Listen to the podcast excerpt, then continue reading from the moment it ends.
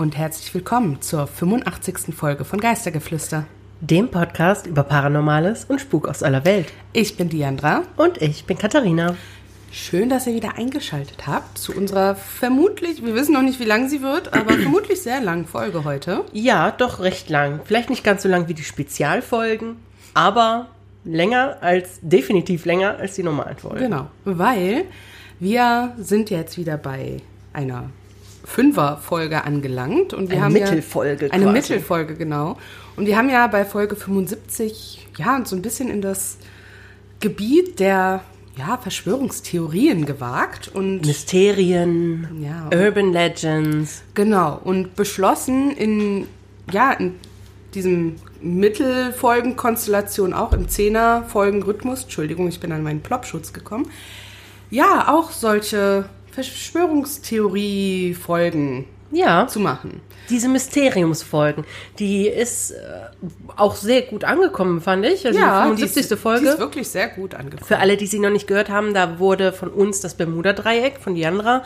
recherchiert und ich habe den Diatlov-Pass gemacht. Genau, wir haben uns jetzt heute auch wieder mit, ja, zwei, ich denke, sehr spannenden Verschwörungstheorien auseinandergesetzt. Ja, wir freuen uns auf jeden Fall schon total drauf. Ja, und ich würde sagen, ich steig auch direkt mit meiner ein, oder? Ja, 11. April 1912. Ein sonniger Tag im Hafen von Queenstown, Irland. Die majestätische RMS Titanic, das größte und luxuriöseste Passagierschiff seiner Zeit, lag bereit für ihre Jungfernfahrt. Ein Schiff, das angeblich als unsinkbar galt, wenn man einigen Ingenieuren glauben mochte. Einen Tag zuvor stoppte sie an ihrem ersten Halt der vorgesehenen Route in Southampton in England und früher am Tag des 11. April noch in Cherbourg, Frankreich. Menschenmassen hatten sich im Hafen von Queenstown versammelt, um einen Blick auf dieses Wunder der Technik zu erhaschen und die glücklichen Passagiere zu bestaunen, die das Abenteuer wagten, auf dem stolzen Schiff in die neue Welt zu reisen. Unter den Passagieren befanden sich Menschen aus allen Schichten der Gesellschaft, von einfachen Arbeitern bis hin zu wohlhabenden Aristokraten. Unter den amerikanischen wohlhabenden Passagieren befanden sich zum Beispiel Isidor Strauss und seine Gattin Ida, Inhaber des New Yorker Kaufhauses Macy's, der Geschäftsmann Benjamin Guggenheim oder die Millionärsgattin und Frauenrechtsaktivistin Margaret Brown. Britische Berühmtheiten an Bord waren zum Beispiel die schottische Adlige Lucy Noel Martha Dyer Edwards, die Modedesignerin Lucy Duff Gordon oder J. Bruce Ismay, Direktor der White Star Linie, zu der auch die Titanic gehörte. Aber natürlich gab es auch Passagiere, deren Namen vorher niemand in der Öffentlichkeit kannte. Da hätten wir zum Beispiel die siebenjährige Eva Hart, deren Eltern ins kanadische Winnipeg auswandern wollten. Oder Juosas Montvilla, ein katholischer Priester aus Litauen. Oder die Familie Sage, die mit ihren neun Kindern nach Jacksonville auswandern wollte. Sowie die Familie Anderson aus Schweden, die mit ihren fünf Kindern nach Kanada reisen wollte. Oder die zwei Monate alte Milvina Dean, deren Eltern mit ihr und ihrem Bruder Bertram ein neues Leben in Kansas antreten wollten. Als die Sonne am 11. April langsam unterging, begann die Titanic ihre Reise. Ein kraftvoller Klang der Schiffshörner füllte die Luft und die Passagiere jubelten voller Freude und Aufregung. Doch selbst inmitten der Euphorie konnte man das leise Unbehagen mancher Crewmitglieder spüren, die von Gerüchten über Eisberge in den Nordatlantikregionen gehört hatten. In den nächsten Tagen fuhr die Titanic auf ihrem Weg durch den Atlantik mit beeindruckender Geschwindigkeit und Eleganz. Die Passagiere genossen das luxuriöse Ambiente an Bord, während die Crewmitglieder sorgfältig ihre Pflichten erfüllten. Am 14. April herrschte eine eiskalte Nacht. Die funkelnden Sterne am Himmel spiegelten sich im ruhigen Ozean. Doch unbemerkt von den meisten lag ein unsichtbares Hindernis auf dem Weg der Titanic. Bereits seit den Morgenstunden gingen mehrere Telegramme bei der Titanic ein, die vor Eisbergen warnten. Doch die beiden Funker, die offiziell bei einer anderen Firma und nicht bei der Reederei angestellt waren, waren hauptsächlich mit dem Abarbeiten von Privattelegrammen beschäftigt. Einige der Warnungen erreichten zwar den Kapitän Edward John Smith, doch dieser unternahm nichts. Die Matrosen im Krähennest, die den Auftrag hatten, nach Eisbergen Ausschau zu halten, mussten dies allerdings ohne Ferngläser, die hatte der zuvor diensthabende Offizier in seinen Schrank eingeschlossen, und ohne Suchscheinwerfer machen. Diese waren zwar bei der Kriegsmarine längst üblich, nicht aber an Bord der Titanic. Um 23.40 Uhr durchbrach die Titanic plötzlich die Stille. Ein lautes Krachen hallte durch den Schiffsrumpf, als das Schiff mit einem gewaltigen Eisberg am Steuerbordbug kollidierte, welcher das Schiff aufriss. Die Erschütterung zog sich durch die Decks und eine erste Verwunderung ergriff die Passagiere und Besatzungsmitglieder. Sechs ihrer 16 wasserdichten Segmente wurden geflutet, der Bug begann sich zu senken. Das Meer bahnte sich den Weg durch Bullaugen, Ladeluken und Lüftungsschächte. Das Vorderteil des Schiffs tauchte immer weiter ins Wasser. Viele Passagiere wiegten sich ob des vorangegangenen Marketings in Sicherheit. Nach einem Kontrollgang wussten Kapitän Edward John Smith und Chefkonstrukteur Thomas Andrews dagegen sehr wohl, dass dem Schiff nur noch wenige Stunden blieben. Und trotzdem ließ Smith erst um 0.27 Uhr den ersten Notruf absetzen. Doch es war zu spät. Die Schäden am Schiffsrumpf waren verheerend. Die Titanic war dem Untergang geweiht. Die Besatzung tat ihr Bestes, die Rettungswesten an die Passagiere zu verteilen und sie in die Rettungsboote zu bringen. Aber es gab nicht genug Plätze für alle. Es klingt absurd, doch da die Titanic als unsinkbar galt, wurden für die Anzahl an Passagiere, für welche die Titanic ausgelegt war, nicht genug Rettungsboote eingeplant. Diese Vorsichtsmaßnahme schien überflüssig. Um 2.12 Uhr wurde der letzte Notruf der Titanic abgesetzt. Bis zuletzt glaubten sich viele Passagiere auf dem Stahlkoloss in Sicherheit. Zurückgebliebene Männer sagten Freunden auf Wiedersehen und dass sie sich zum Frühstück wieder treffen würden, erzählt der Überlebende Lawrence Beasley, der beim Unglück 35 Jahre alt war, um zu zeigen, wie wenig die Gefahr begriffen wurde. Als auf dem Erste-Klasse-Deck bekannt wurde, dass das Vordeck mit kleinen Eisstücken bedeckt sei, wurden Verabredungen für den nächsten Morgen zur Schneeballschlacht getroffen und manche Passagiere gingen sogar auf das Deck hinunter und brachten kleine Eisbrocken zurück, die von Hand zu Hand gingen. Und auch unter Deck erlebte Beasley Beweise dafür, dass niemand an eine unmittelbare Gefahr dachte. Gegen 2.20 Uhr des 15. April 1912 kann der Schiffsrumpf den immer stärker werdenden Kräften nicht mehr standhalten und bricht. Die Titanic versank nahe Neufundland im eisigen Atlantik, das Heck steil nach oben gerichtet. Mit einer Geschwindigkeit von bis zu 80 Kilometern pro Stunde schlägt sie in mehr als 3800 Metern Tiefe auf und bohrt sich bis zu 15 Meter weiter in den Schlamm. Mit ihr verschwanden über 1500 Menschen in den eisigen Gewässern des Atlantiks.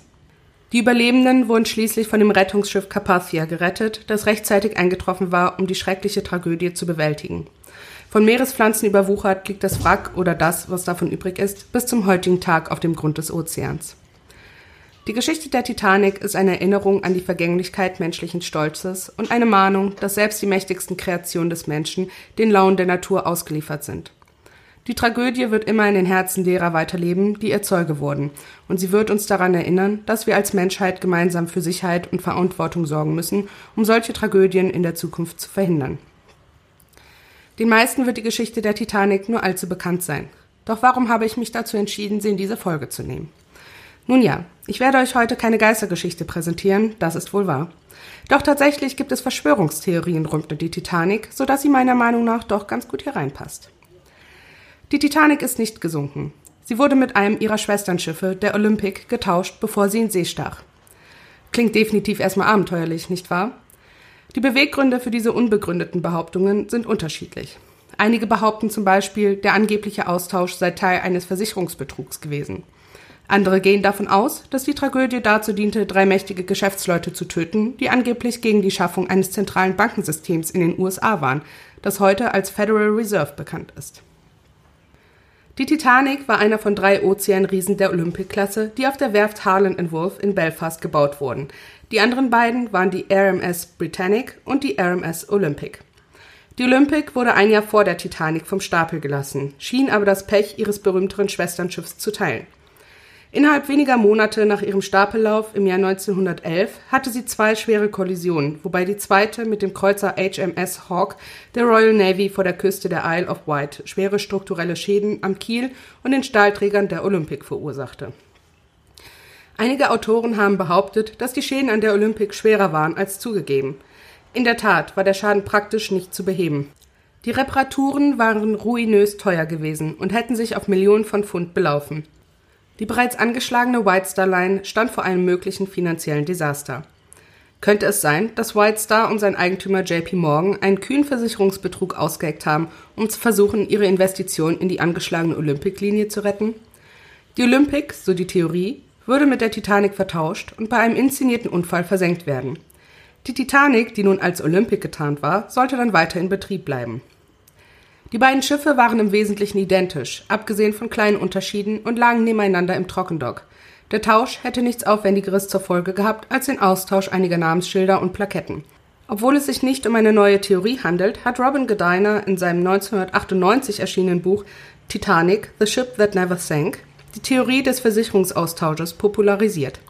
Könnte es wirklich die Olympic gewesen sein, die anstelle der Titanic gesunken ist? So, soweit jetzt erstmal zum ja, hauptsächlich geskripteten Teil. Ich habe jetzt noch ein paar kleinere geskriptete Teile.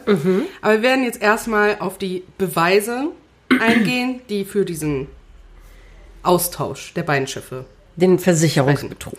die für diesen Versicherungsbetrug sprechen. Da bin ich gespannt. Das erste wären die Bullaugen. Die Befürworter der Vertauschungstheorie haben auf die unterschiedliche Anzahl der Bullaugen auf den Schiffen hingewiesen. Die Olympic verfügt über 16 und die Titanic über 14. Fotografien der Titanic im Trockendock zeigen sie mit 14 Bullaugen. Zum Zeitpunkt der Jungfernfahrt, die zum Scheitern verurteilt war, besaß sie jedoch 16, genau wie die Olympic. 16 Bullaugen nur? Mhm. Bullaugen sind doch Fenster, oder nicht? Ja, ich glaube, da ist mit Bullaugen tatsächlich nochmal was anderes gemeint als die kleinen Fenster. Ah, okay. Weil das wären sehr wenig Fenster für dieses ganze Schiff. Ist dies ein Beweis dafür, dass die Schiffe vertauscht worden waren, oder wurden lediglich zwei zusätzliche Bullaugen als Teil der ästhetischen Veränderungen an der Titanic angebracht? Auch andere Indizien sprechen für den Wechsel. Die Fenster der Olympic waren etwas ungleichmäßig verteilt, während sie auf der Titanic gleichmäßiger verteilt waren. Auch die Titanic hatte zum Zeitpunkt ihrer Jungfernfahrt ungleichmäßig angeordnete Fenster wie die Olympic. Und ich habe jetzt auch gerade nochmal nachgeschaut, also es bezieht sich tatsächlich auf einen speziellen Teil am Schiff. Na, also vorne Ja. am, am Bug. Bug ist Bug vorne. vorne. Da Heck er- ist hinten. Ja, das, am Bug vorne an einer der Reling-Seiten, sage ich mal. Mhm. Ähm, da gibt es tatsächlich eine Reihe von Bullaugen, die, also da war auch ein Vergleichsfoto, ich versuche, dass ich das auch posten kann, Ja. wo man sieht, okay, die Olympic hat 16 und die Titanic 14. Also es ist ein bestimmter Teil von, Mhm. Ja. von den Schiffen. So, dann gibt es die als vermeintlichen Beweis die Schlagseite nach Backbord. Aha. Die Beschädigung der Olympic nach der Kollision mit der Hawk verlieh ihr eine spürbare und dauerhafte 2 Grad Schlagseite nach Backbord. Die unbeschädigte Titanic hatte keine solche Schlagseite. Ein Passagier der zweiten Klasse, der den Untergang überlebte, Lawrence Beasley, berichtete jedoch später, dass die Titanic tatsächlich nach Backbord drehte. Die Titanic drehte nach Backbord. Es war klar, dass sie das tat, denn die meiste Zeit über waren die Horizontlinie und das Meer auf der Backbordseite zu sehen und auf der Steuerbordseite nur der Himmel. Also das würde gegebenenfalls auch dafür sprechen. Also, ich finde es so eigentlich ja doch absurd. Aber wo soll dann halt auch. Also grundsätzlich glaube ich nicht an einen Versicherungsbetrug. Ich glaube schon, dass die Titanic die Titanic war, die da gesunken ist. Aber wo kommt dann auf einmal so eine Schlagseite her? Gut, wir haben jetzt Also- natürlich auch nur einen Bericht von einem Zeugen. Gut, es gab natürlich auch vielleicht auch viele, denen das vielleicht nicht aufgefallen ist oder sowas, ne? oder die sich nicht mehr daran erinnern können. Ne?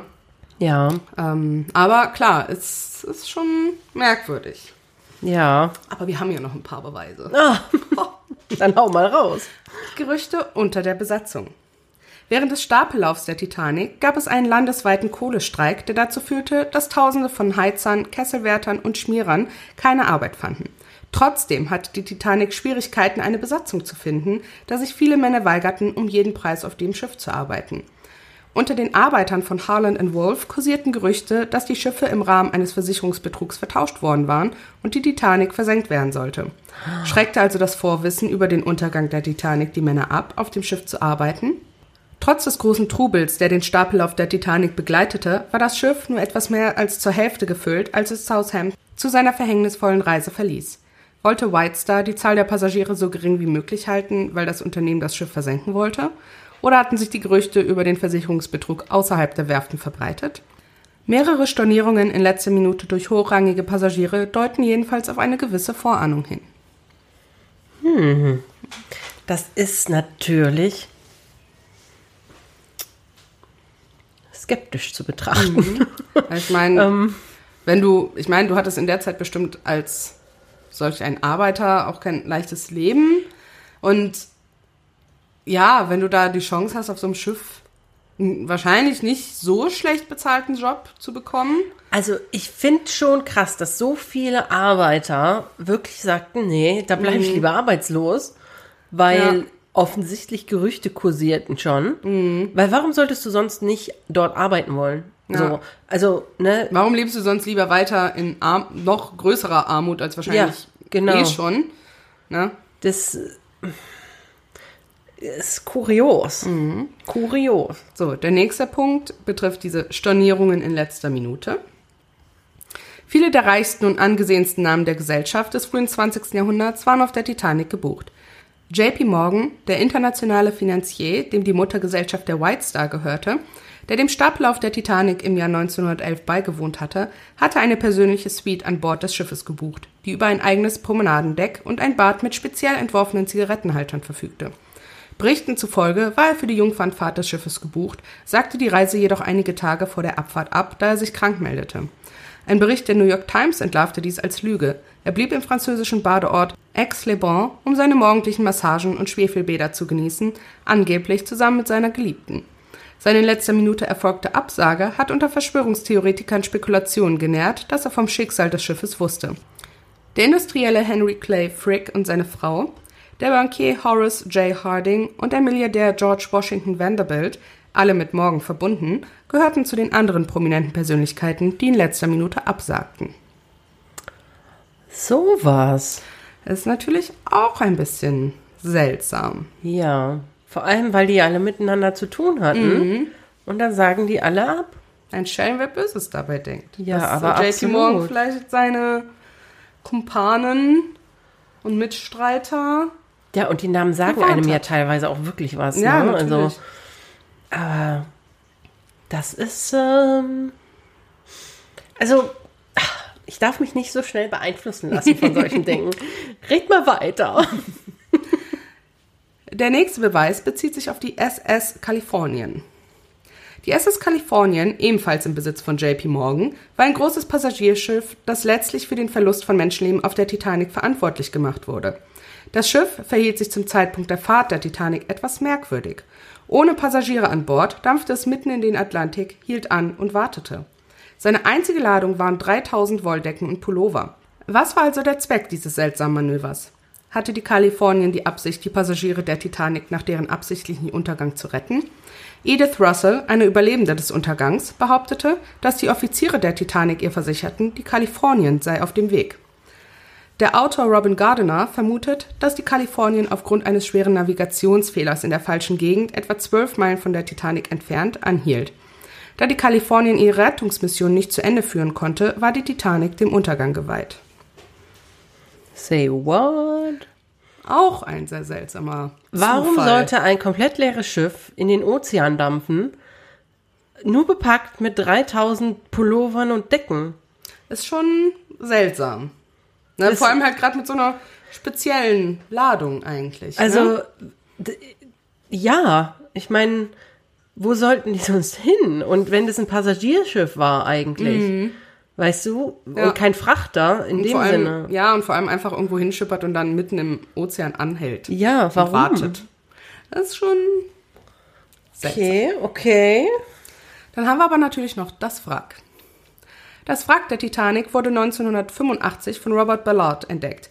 Einige Beweise aus dem Wrack unterstützen die Switch-Theorie. Der Stempel 401, die Identifikationsnummer der Titanic bei Harlan Wolff, ist auf dem Propeller der Titanic zu sehen. Einige Autoren vermuten jedoch, dass der Propeller der Titanic während der Reparatur nach der Kollision mit der Hawk an der Olympic angebracht wurde. Sollte dies zutreffen, wäre dies ein starker Beweis dafür, dass es sich bei dem Schiff auf dem Meeresgrund tatsächlich um die Olympic handelte. An der Seite des Wracks sind auch die Buchstaben M und P zu sehen. Könnte es sich dabei um die Überreste des ursprünglich geätzten Namensschildes des Schiffes Olympic handeln, das im Rahmen des Betrugs mit dem der Titanic überdeckt wurde? Das Wrack scheint einige Spuren der grauen Farbe aufzuweisen, die auf der Olympic als Grundierung verwendet wurde. Die Titanic verwendete schwarze Farbe für die Grundierung. Also Moment, jetzt steht in Frage, ob der Propeller, der Schiffspropeller unten am Wrack Ausgetauscht wurde? eigentlich getauscht wurde mit dem Propeller der Olympic. Genau. Wegen dem M und P Nee, das äh, ist so ein weiterer Indiz dafür, weil Ja. auf dem Wrack der Titanic wohl ein M und ein P beim Namen zu sehen ist. Ja. Wird vermutet, dass da ursprünglich Olympic stand, ne, und das aber mit quasi Titanic versucht wurde halt zu überdecken. Es ist schon komisch. Ja. So, jetzt kommen wir zum letzten Beweis. Fehlende Aufmerksamkeit der Medien. Fehlende Aufmerksamkeit. Da musste ich auch zuerst stutzen. Versicherungsbetrug und Betrug im Seeverkehr waren zum Zeitpunkt des Untergangs der Titanic weit verbreitet. Während es heute unwahrscheinlich erscheint, dass ein solcher Betrug durchgeführt werden könnte, macht die fehlende Medienberichterstattung im Jahr 1912 die Sache glaubwürdiger. Von der Titanic ist nur ein einziger Film erhalten geblieben und auch die Fotodokumentation ist dürftig. Da sich die beiden Schiffe extrem ähneln, wird argumentiert, dass nur die Adleraugen den Tausch je entdeckt hätten. Also anscheinend gab es damals wohl nicht so viel Medienecho, wie man erwartet. Aber ich hätte. dachte, das Medienecho wäre riesig gewesen. Das kam noch in Zeitungen, da wurde doch drüber berichtet. Das war ja doch ein riesen, eine riesen Explosion an Boom, äh, an diesen Nachrichten. Die, die, Jungfernfahrt, Titanic ist gesunken auf der ersten Fahrt. Also, Vielleicht war das immer nur in einer Zeitung. also es wird halt als Beweis aufgeführt. Ja. Das ist natürlich halt immer, also das finde ich tatsächlich jetzt eh am, am kritischsten anzusehen, weil Ja. ich der Meinung bin, dass gerade die, der Untergang der Titanic, der, bis heute ist der ja so präsent, ähm, dass ich mir nicht Mhm. Vorstellen ist- kann, dass es eben wenig Medien... das ist natürlich auch die Sache, ich denke, Darum dass es heute auch so extrem präsent ist, einfach natürlich nochmal durch den sehr bekannten Film, der von Steven Logisch, Spielberg bestimmt. gedreht wurde. Nee, James Cameron. James Cameron. James Cameron, Entschuldigung, von James Cameron gedreht wurde.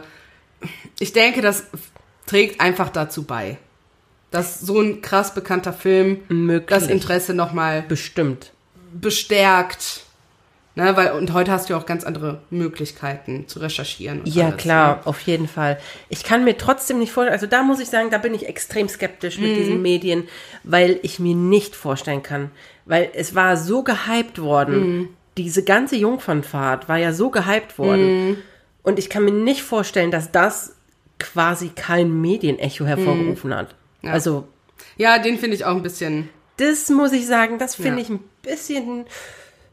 Nee, ja, das ähm, Fake News. So, das waren jetzt einige Beweise, die für den Tausch der beiden Schiffe sprechen. Ich finde tatsächlich auch, Entschuldigung, ich Ja, finde alles gut. tatsächlich auch, warum waren diese Ferngläser weggeschlossen?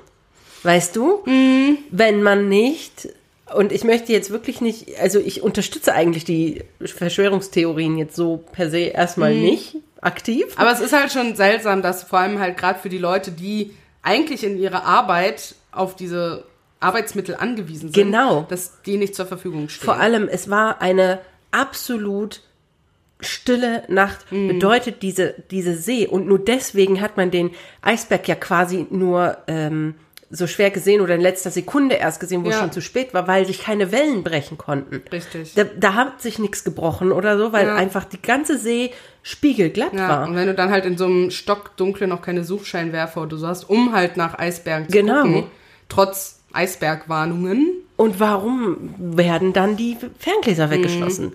Wenn da nicht vielleicht ein größerer Plan. Oder es war halt einfach riesengroße Fahrlässigkeit. Würde ich jetzt auch nicht ausschließen Nee. beim Verhalten, vor allem des Kapitäns. Ja, vor allem auch dieser späte Notruf. Notruf. Wenn der jetzt sofort einen Notruf abgesetzt Mhm. hätte, als der gesehen hat, das Ding wird untergehen, Ja, hätten die vielleicht gerettet werden können. Vielleicht. Oder mehr Leute gerettet werden können. ja. Also die Titanic selber hätte wohl nicht gerettet werden Nein, können. aber es hätten die vielleicht Menschen. mehr Leute gerettet werden. Mehr. Menschen, ja. das meine ich dann. Ja. So, aber wir haben natürlich zu den genannten Beweisen natürlich auch Thesen und Meinungen, die genau diese Beweise entkräften, entgegenstehen. Da bin ich jetzt genauso gespannt. Dann schauen wir uns doch erst nochmal den Gegenbeweis zum Wrack an. Während das Wrack der Titanic, das 1985 gefunden wurde, einige Beweise für die Vertauschungstheorie lieferte, gab es weitere Hinweise darauf, dass es sich bei dem auf dem Grund des Atlantiks gefundenen Schiffs tatsächlich um die Titanic handelt. Die Identifikationsnummer der Titanic 401 ist an mehreren Stellen auf dem Wrack sowie auf Möbeln und anderen von den Bergungsarbeiten gefundenen Artefakten eingeprägt. Das würde also bedeuten, dass nicht nur die Schiffsschraube hätte ausgetauscht werden müssen, sondern alles, worauf diese Ziffer gedruckt wurde. Möbel, ich glaube auf manchen Schildern halt innerhalb des Schiffs war diese Nummer. Was für ein Heidenaufwand Ja. Für Ne? einen Versicherung. Ja, und da waren ja nicht nur zwei Betten auf diesem Schiff, also es war ja sehr viel Mobiliar auf diesem Schiff und generell Ausstattung und ich will nicht wissen, auf was für Kleinstteilen diese Nummer auch noch drauf Ja. geprägt wurde. Ja. Ne? Ist ja schwierig. Es steht halt, wie gesagt, nicht nur auf diesem Schiffspropeller, sondern auch noch auf etlichen anderen Sachen, die ja auch noch im Wrack gefunden wurden. Und ob das jetzt wirklich alles ausgetauscht wurde. Und so lang lagen die beiden halt auch nicht. Ich glaube, die lagen ein oder zwei Tage nebeneinander im Trockendock. Ja. Ne? Also das wäre eine Mammutaufgabe gewesen. Ja, ja. Ne? Also, ja. Dann nochmal, um auf die Unterschiede zwischen den Schiffen einzugehen. Ne?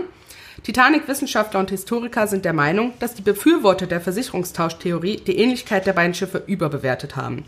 Obwohl sie sich oberflächlich betrachtet ähneln, gab es mehrere wichtige strukturelle Unterschiede sowie ästhetische Veränderungen, die an der Titanic vorgenommen wurden, um sie von ihrer Schwester zu unterscheiden. Das A-Deck der ersten Klasse war auf der Titanic von einer Glasscheibe umgeben, während es auf der Olympic offen war. Das Steuerhaus der Titanic war an der Vorderseite flach, während es bei der Olympic gewölbt war. Das B-Deck der Olympic hatte eine Promenade für die erste Klasse, während die Titanic über private Veranden und Suiten verfügte. Tatsächlich waren viele Passagiere in den Suiten untergebracht, was unmöglich war, wenn das Schiff wirklich die Olympic war. Ja, finde ich, äh, finde ich definitiv logisch.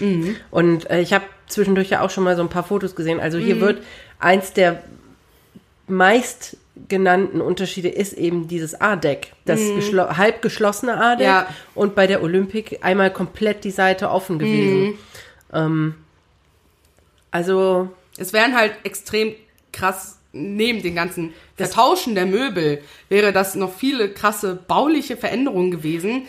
Ja, weil du kannst, also hier ist auch ein Bild von, also von der Titanic auf dem Weg zu ihrer Jungfernfahrt rein. Und da siehst du ganz klar, dass das A-Deck zur Hälfte geschlossen ist. Mit, mit Stahl, ja, das sind Ja. keine, äh, wir bauen da mal eben Holzplanken hin, da, um das irgendwie so aussehen zu lassen, als wäre das die Titanic. Das ist ja harter Stahl, der nicht mal eben in was, zwei Tagen dann dahin geschweißt werden kann. Wohl kaum. Und das wäre halt ja, es wäre ja so auffällig gewesen. Du hättest ja so viele Leute involvieren müssen. Ja, Ne, das wäre doch niemals hätten- geheim geblieben. Nee, eben. Gut. Es gab ja Gerüchte, aber trotzdem, du hättest so viele Leute involvieren müssen, die genau darüber Bescheid gewusst hätten. Ja. Weil, Vielleicht hat JP Morgan auch einfach keinen Bock gehabt, weil der in Frankreich in seinem Spa vielleicht. einfach irgendwie gedacht, ach, komm, der Schiff äh, das fährt auch noch mal nach Amerika so. Ja. Ne, vielleicht hat der wirklich, man weiß doch, wie Ich war ja schon beim manche- Stapellauf dabei. Reicht. Genau, ich, äh, ne, man weiß doch, wie exzentrisch manchmal reiche Leute sein Natürlich. können. Und er hat dann so gesagt, so seine Kumpels da angerufen, hey, yo, lass mal das nächste Mal fahren oder so, weil ich bin hier gerade noch nicht ready, ich brauche meine Behandlung und Ja, so. so. Also, na, keine Ahnung. Also, hm, das ist spannend.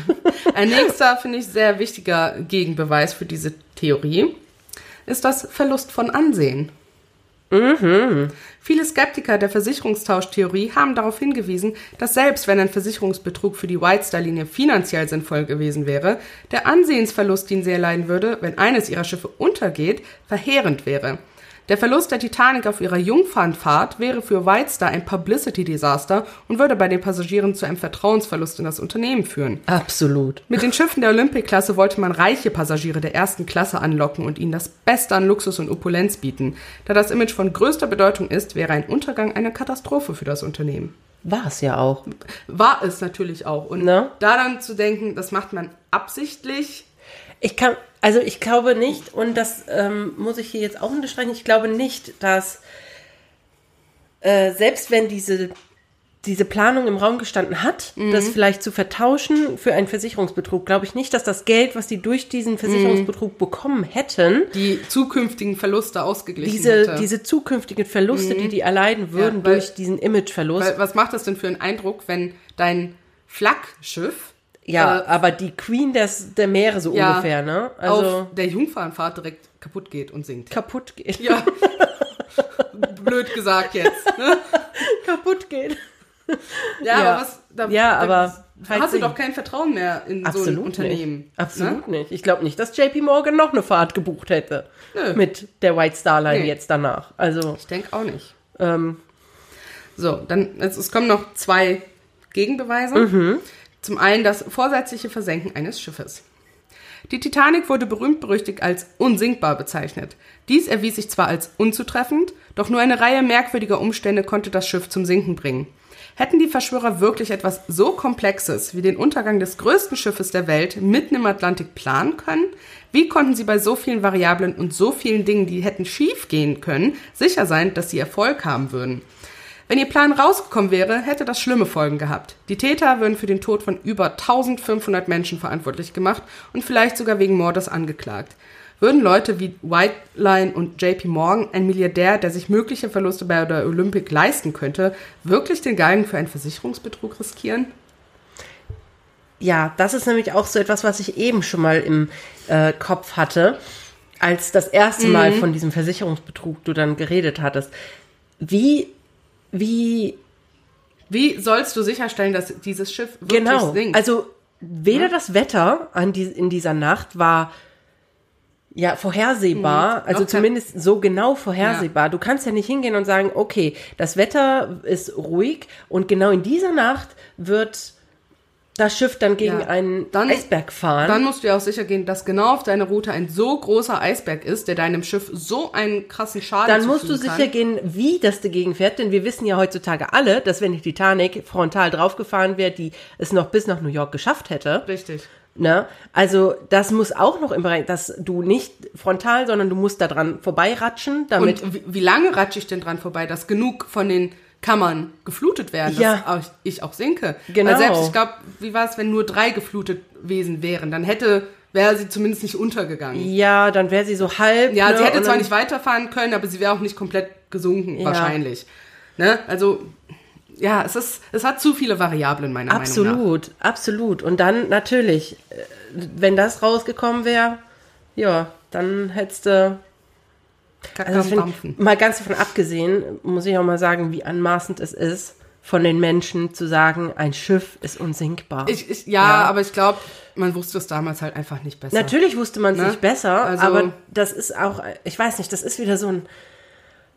Menschen sind eben anmaßend irgendwie. Und das ist wieder so ein Beispiel. Wie. Ja. unsink. Wir bauen ein Schiff aus Stahl, ja, und das wird nicht sinken. Natürlich Ja, natürlich kann das nicht sinken, denn wir haben nur die besten Leute daran arbeiten lassen. Aber wie krass die Leute es auch einfach glauben, weil wie leicht die es auf diese Schulter genommen haben, dass ja, da liegt dann halt so, da sind wir gegen Eisberg gefahren und dann liegt dann halt ein bisschen Eis. Komm, machen wir mal eine Schneeballschlacht Ja. oder spielen Fußball oder so. Mhm. Pff, es ist so krass. Es ist schon sehr anmaßend, ja. Absolut. Also, So, und einen Gegenbeweis haben wir noch, und zwar die Olympic nach der Titanic. Die Olympic, oder wenn man die Theorie des Versicherungsaustausches glauben mag, die als Olympic getarnte Titanic war noch viele Jahre im Einsatz. Sie diente im Ersten Weltkrieg als Truppentransporter und wurde in den 20er und 30er Jahren als Luxusliner wieder in Dienst gestellt, bevor sie 1935 endgültig außer Dienst gestellt wurde. In all dieser Zeit wurde nie ein einziger Beweis dafür gefunden, dass es sich bei dem Schiff wirklich um die Titanic handelte. Selbst als es 1936 abgewrackt wurde, gab es keinen Hinweis darauf, dass es sich bei dem Schiff um etwas anderes als die Olympic handelte. Was ja dann doch ziemlich merkwürdig ist, weil es müsste dann ja irgendwo vielleicht doch noch mal eine alte Zahlen-Identifikationsnummerprägung Ja. geben oder ja, irgendwas anderes, was darauf hindeuten würde. das sehe ich auch Ne? so. Also ich muss sagen, ich bin kein Verfechter dieser Austauschtheorie. Nee, auch auch wenn, auch wenn die Fakten am, oder die Fakten, die vermeintlichen Beweise am Anfang vielleicht ein anderes Bild aufkommen lassen. So, so denke ich aber, dass man das auch mit vielen Dingen auch direkt wieder entkräften kann, so wie du es jetzt gemacht hast. Ja. Ne? Ähm, Also ich glaube, Ich glaub da haben nicht- sich die Leute einfach so die ja, so picky da das rausgepickt so. ja, ne? wie es aber auch typisch ist für ja, Verschwörungstheorien. ohne halt das ne? Gesamtbild zu betrachten. Ja, wie, wie es eben typisch ist. Also das, Ja. Mhm. so läuft das nun mal bei Verschwörungstheorien. Ne? Und nichtsdestotrotz ist das super spannend. Mhm. Also überhaupt auf die Idee zu kommen. Ne? Ja, Weiß ich nicht. Vielleicht, ne, man könnte ja auch denken, so, okay, diese ganzen Arbeiter, die dann nicht arbeiten wollten, haben vielleicht tatsächlich, es gab vielleicht tatsächlich Gerüchte über Natürlich. diesen Verschwör, äh, Verschwörungs, über diesen Versicherungsbetrug. Vielleicht hat ja auch einer in irgendeinem Meeting wirklich mal so aus Scherz gesagt, Ach, lass doch lass die- doch das mal machen. So, ne? Ja, Und lass doch die diesem- Olympic nehmen, die ist eh schon kaputt. Und aus diesem Scherz wurde dann ein Gerücht. Ja, ne, Ne, weiß man ja Solche nicht. Sachen ziehen weite, weite Kreise. Ja.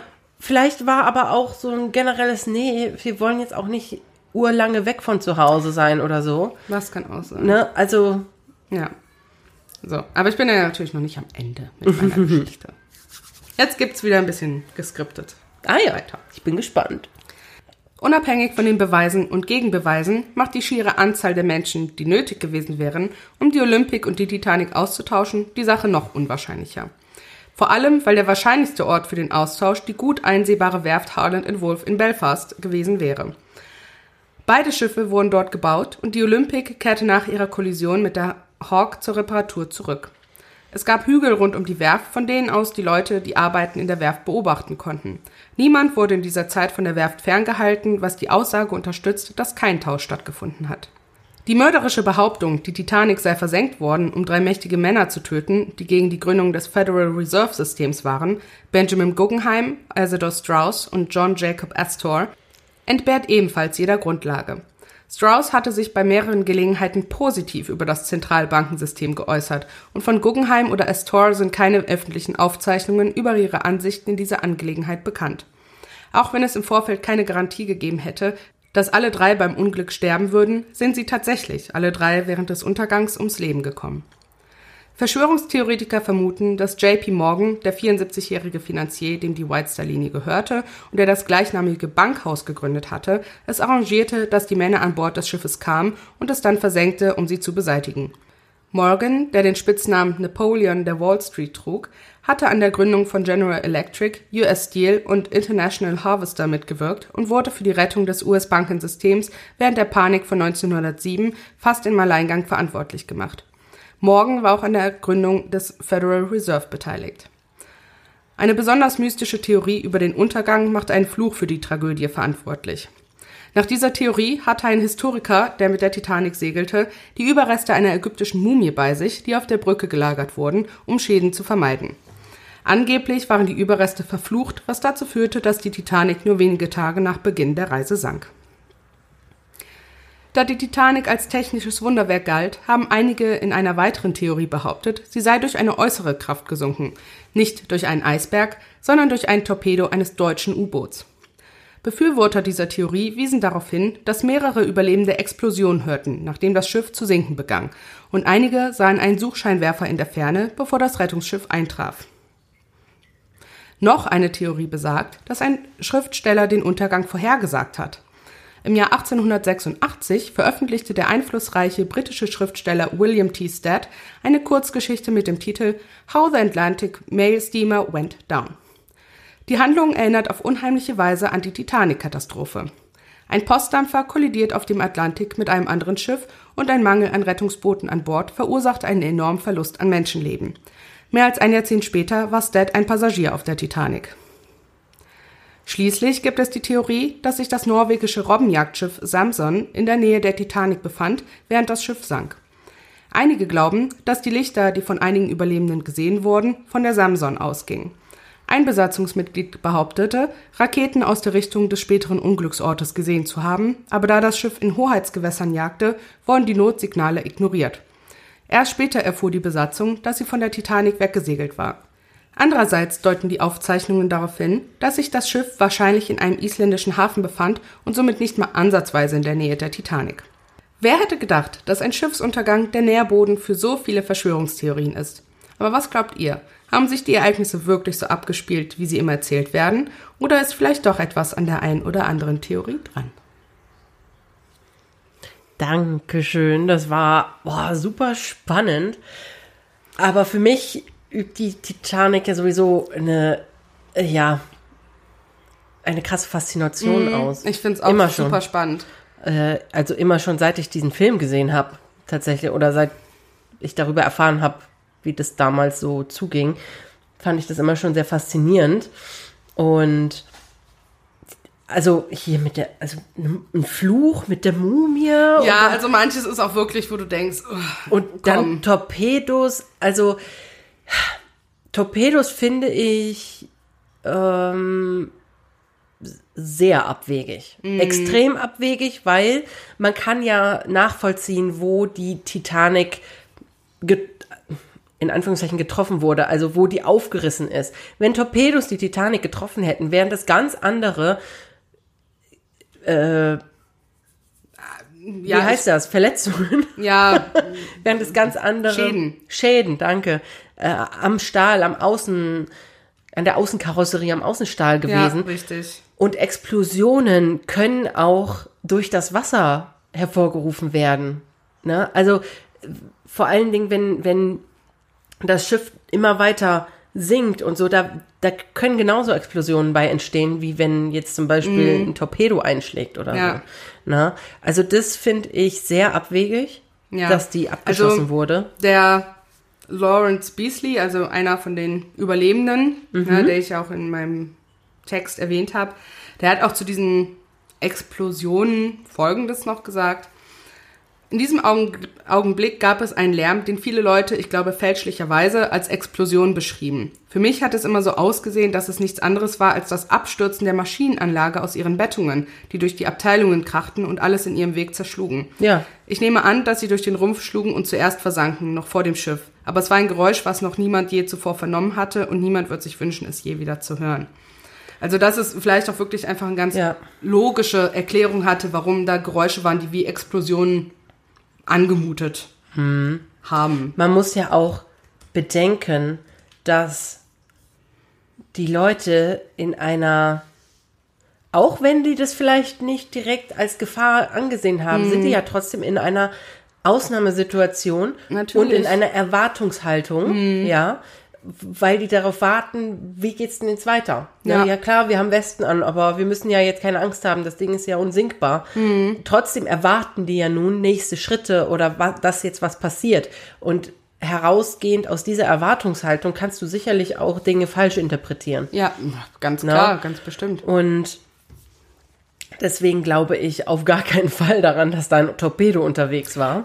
Das halte ich auch für sehr abwegig. Also ich halt eigentlich, also ich finde keine Theorie wirklich plausibel. Nee, ich auch nicht. Muss ich ehrlich sagen, ich finde keine der Theorien so richtig, wo ich denke, wow, ja voll, das passt eins Mhm. Das bringt mich eins. jetzt wirklich zum Nachdenken. Ja, klar, die ersten paar Dinge, wo du dir Ja, denkst, oh, ja, genau, die ersten paar Sachen waren schon so, wo man denkt, ja, hm, könnte durchaus sein. und dann kommt die Entkräftungen und du denkst, ja, eigentlich logisch. ja, So, ne? genau. Ähm, ja, ich habe jetzt noch ähm, so ein bisschen Aftertalk, der sich aber wirklich hauptsächlich auf die Titanic als solches Mhm. bezieht. Was vielleicht manche noch nicht wussten, was vielleicht aber trotzdem ganz interessant ist. Klar, wir wollen immer Fakten. Ich meine, wenn Fakten, wir jetzt gerade mal über die Titanic sprechen, ne? ähm, was vielleicht auch noch gegen den Versicherungsbetrug spricht, dass der Bau des Schiffes kostete 7,5 Millionen Dollar damals. Wow. Entspricht heute circa 237 Millionen Dollar beziehungsweise 222 Millionen Euro. Ach du Schande. Es war aber nur für 5 Millionen Dollar versichert. Also etwa 158 Millionen Dollar heute und 148 Millionen Euro ungefähr. Was also, der Untergang wäre also definitiv ein finanzieller Verlust gewesen. Absolut. Das, das unterstützt ja eigentlich nur die Theorie, dass diese Menschen wirklich dachten, sie bauen ein unsinkbares Schiff. Ja. Richtig. Ja, sie bauen ein Schiff, was nicht untergehen kann. Richtig. Denn warum solltest du dein Schiff, was über sieben Millionen Dollar gekostet hat im Bau, Mhm. Ja. für weniger versichern? Das macht ja gar keinen Sinn. Außer Nee. du bist der absoluten Überzeugung, Richtig. dass du da, Nee, so viel geben wir die Versicherung nicht aus. 5 Millionen. dass du da was, was Gottgleiches Mhm. erschaffst. Ja. Was ich auch ganz interessant fand beim Recherchieren, die Ticketpreise für die Titanic. Uh, Also die Preise pro Person bei der Unterbringung in normalen Kabinen, also für dritte Klasse, lag bei 36 US-Dollar, also das sind jetzt erstmal alles natürlich die damaligen Preise, und 15 Dollar für Kinder bis 12 Jahre. Bei also 60 Dollar für die zweite Klasse und 150 Dollar für die erste Klasse. Die größten Suiten, die man buchen konnte, lagen bei 4.350 Dollar. So, bezogen auf das Jahr 1912 oder heute umgerechnet ist das schon echt ein ja, dickes Ding. das entspricht einer heutigen Kaufkraft. So, und jetzt, also es hat mich echt aus den Socken gehauen, wie viel Geld das heute wäre. Die dritte Klasse, wenn du ein Kind unter zwölf Jahren hast, würde heute 474 Dollar kosten, beziehungsweise 445 Euro. Für einen Erwachsenen 1139 Dollar, beziehungsweise 1069 Euro. Die dritte Klasse. Da sind die Ärmsten der Ärmsten mitgefahren. Die zweite Klasse würde heute etwa 1899 Dollar entsprechen, beziehungsweise 1782 Euro. Die erste Klasse würde 4747 Dollar entsprechen, beziehungsweise 4456 Euro. Und diese großen Suiten, da würdest du heute einen Preis von 137.686 Dollar beziehungsweise 129.265 Euro zahlen. Das ist ja lächerlich. Ist das nicht absurd? Das ist so absurd. Ich meine, das wusste ich schon. Ich wusste, ich hatte die Ja, Zahlen ja. nicht mehr im Kopf, aber das wusste ich, weil wir ähm, dieses Jahr im Frühjahr waren wir ja in Irland und wir waren auch in Cove, also dem damaligen Queenstown, Mhm. wo die Titanic abgelegt hat. Das hieß damals Queenstown, heutzutage heißt es Cove und ist im County Cork.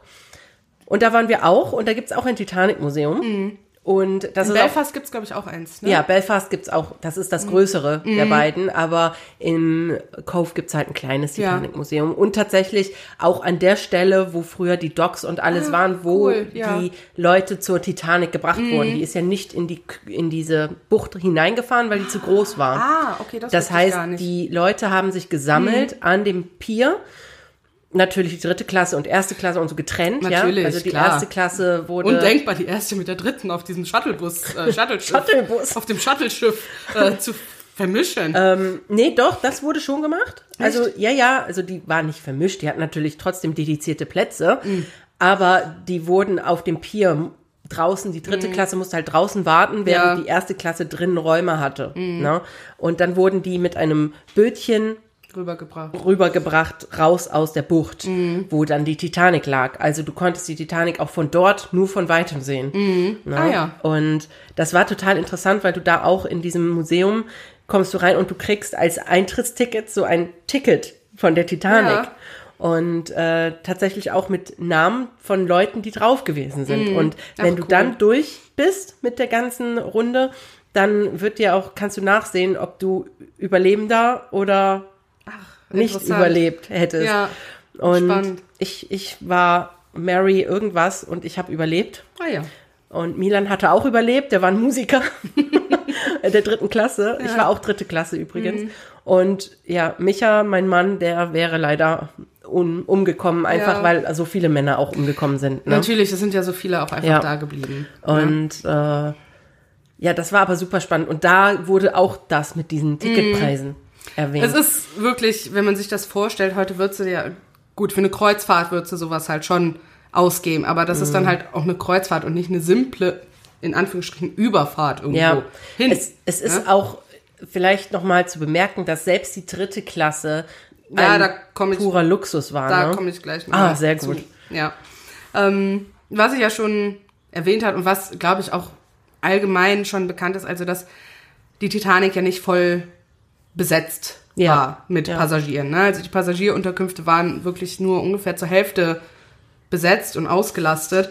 Und der wesentliche Grund dafür war halt dieser lange Kohlestreik, dass dadurch einfach so eine Unsicherheit geherrscht hat. Ne? Okay, haben die wirklich genug Kohle für die Überfahrt? Und ah, wir warten lieber noch ein bisschen. Ja. Ne? Und ich denke, das haben wirklich auch dann hauptsächlich nur die Leute gemacht, die wirklich mussten. Ne? Ähm, oder sich halt dieses Prestige anrechnen wollten, dass die auf der Jungfernfahrt Ja, dabei waren. Ne? natürlich. Ähm, dann, ich hatte ja schon Eva, Eva Hart erwähnt in meinem Text und sie gehörte tatsächlich zu den letzten Überlebenden des Unglücks und galt vor ihrem Tod im Jahr 1996 als letzte Überlebende, die sich an dieses Unglück erinnern konnte. Moment, Eva Hart war jetzt wer genau? Eine von den ähm, Kindern, Passagieren, oder? Genau, eine von den Passagieren in der dritten Klasse. Ich glaube, die war acht oder sieben oder sowas. Ah, ja. Und sie galt halt dann zum Zeitpunkt ihres Todes dann als letzte Überlebende, die sich halt Mhm. an dieses Unglück noch erinnern konnte. Krass, ne? Also es gab natürlich auch noch jüngere Überlebende, Mhm. ähm, aber die konnten sich halt nicht mehr dran erinnern hinterher. Deswegen Logisch. gab es andere, also die haben auch teilweise länger gelebt, aber die können sich, das eine Baby war zwei Monate oder Ja. was. Ich, ich bin mir auch gar nicht mehr sicher. Ich glaube, das Baby hat sogar überlebt, aber die konnte sich halt nicht dran erinnern. Logisch. Ne? Zwei also, Monate. ja, Gerade das auf der ne? Welt. Also es waren zwei oder drei, die noch länger überle also noch länger gelebt haben als die Mhm. äh, Iva, aber ja, konnten sich halt nicht erinnern. Ne? Ähm, aber die Familie Sage und Anderson, die ich in meinem Text erwähnt hatte, die sind leider alle beim Unglück gestorben. Also von Boah. den beiden Familien hat keiner überlebt. Neben so vielen anderen. Ja.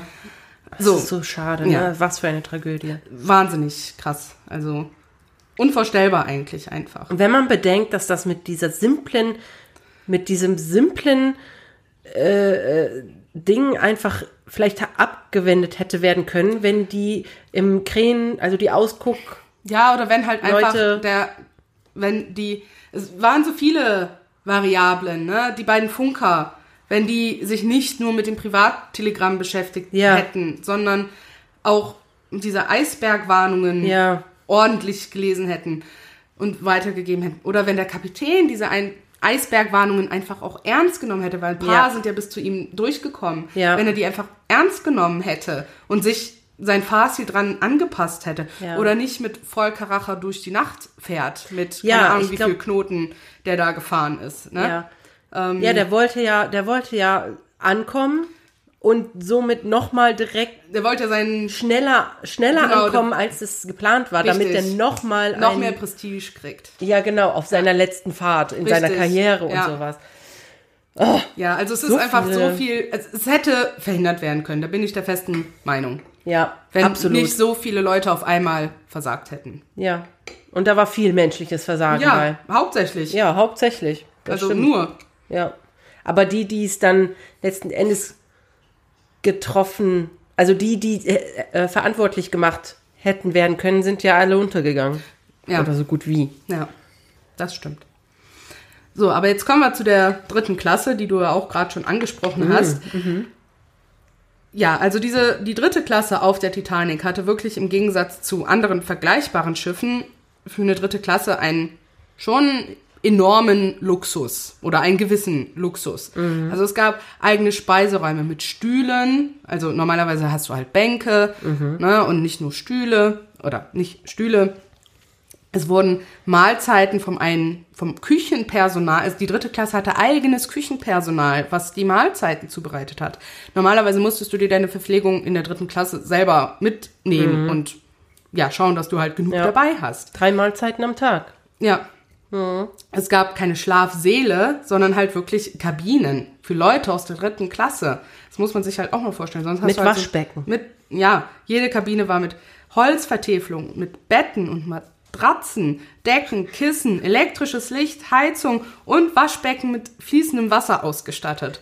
Und das für eine dritte Klasse, das ist schon heftig. Das ist mehr als die Leute, die da drauf kamen von der dritten Klasse jemals gekannt haben. Ja, das ist Also, mehr als die, ja, Ich hab, besser als zu Hause. Ja. Ne? Also die äh, in, in dem Museum wurde auch eine Familie, also wurden ein paar Leute äh, ja beleuchtet, die aus Irland eben zugestiegen waren. Und Ja. da war eine, äh, ja, da war eine Tante, die eigentlich die ihre Nichte mit rübernehmen wollte. Das war eine, die ist irgendwann ausgewandert, hat in Amerika eigentlich einen guten Stand erreicht und dann ist die zu einem Besuch gekommen und ja, hat dann gesagt, um der Familie ihr Leben so ein bisschen leichter zu machen, ich nehme ich nehme euch die Älteste ab, quasi, ne? Wenn, die kommt dann mit mir mit. Ja. Und dann ist die mit der sogar extra noch einen Hut kaufen gegangen und so, weil ja damals jeder, der was, jede Frau Ja. musste einen Hut tragen, die sowas auf sich hält, ne?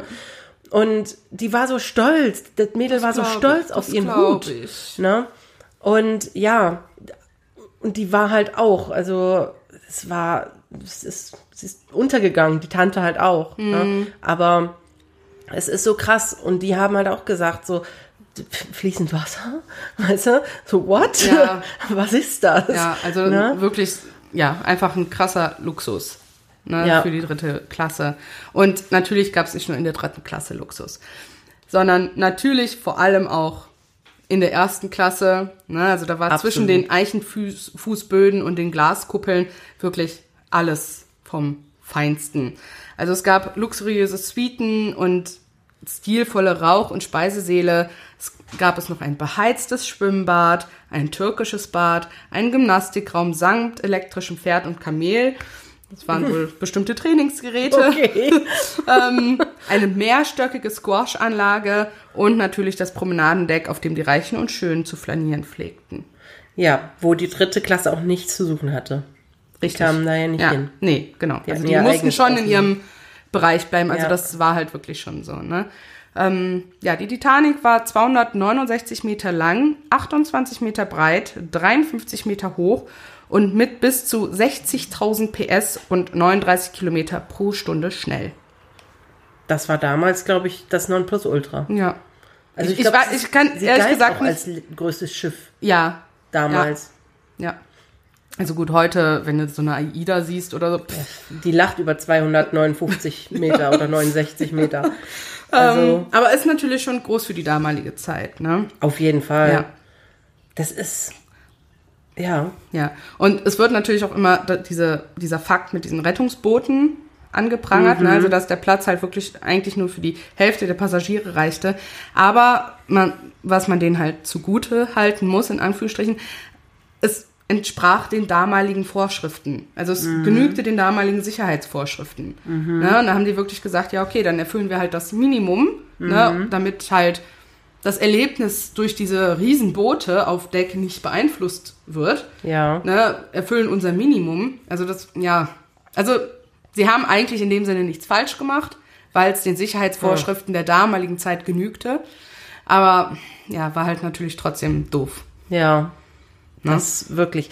Und ich denke auch, dass es vielleicht auch, wenn es etwas geordneter zugegangen wäre und die vor allen Dingen nicht hingegangen wären und gesagt hätten, oh Gott, die erste Klasse zusammen mit der dritten Klasse in ein Boot, da können wir hier jetzt nur 15 Leute reinstecken, wo es eigentlich was 60 hätte Ja, ja. tragen können. Ne?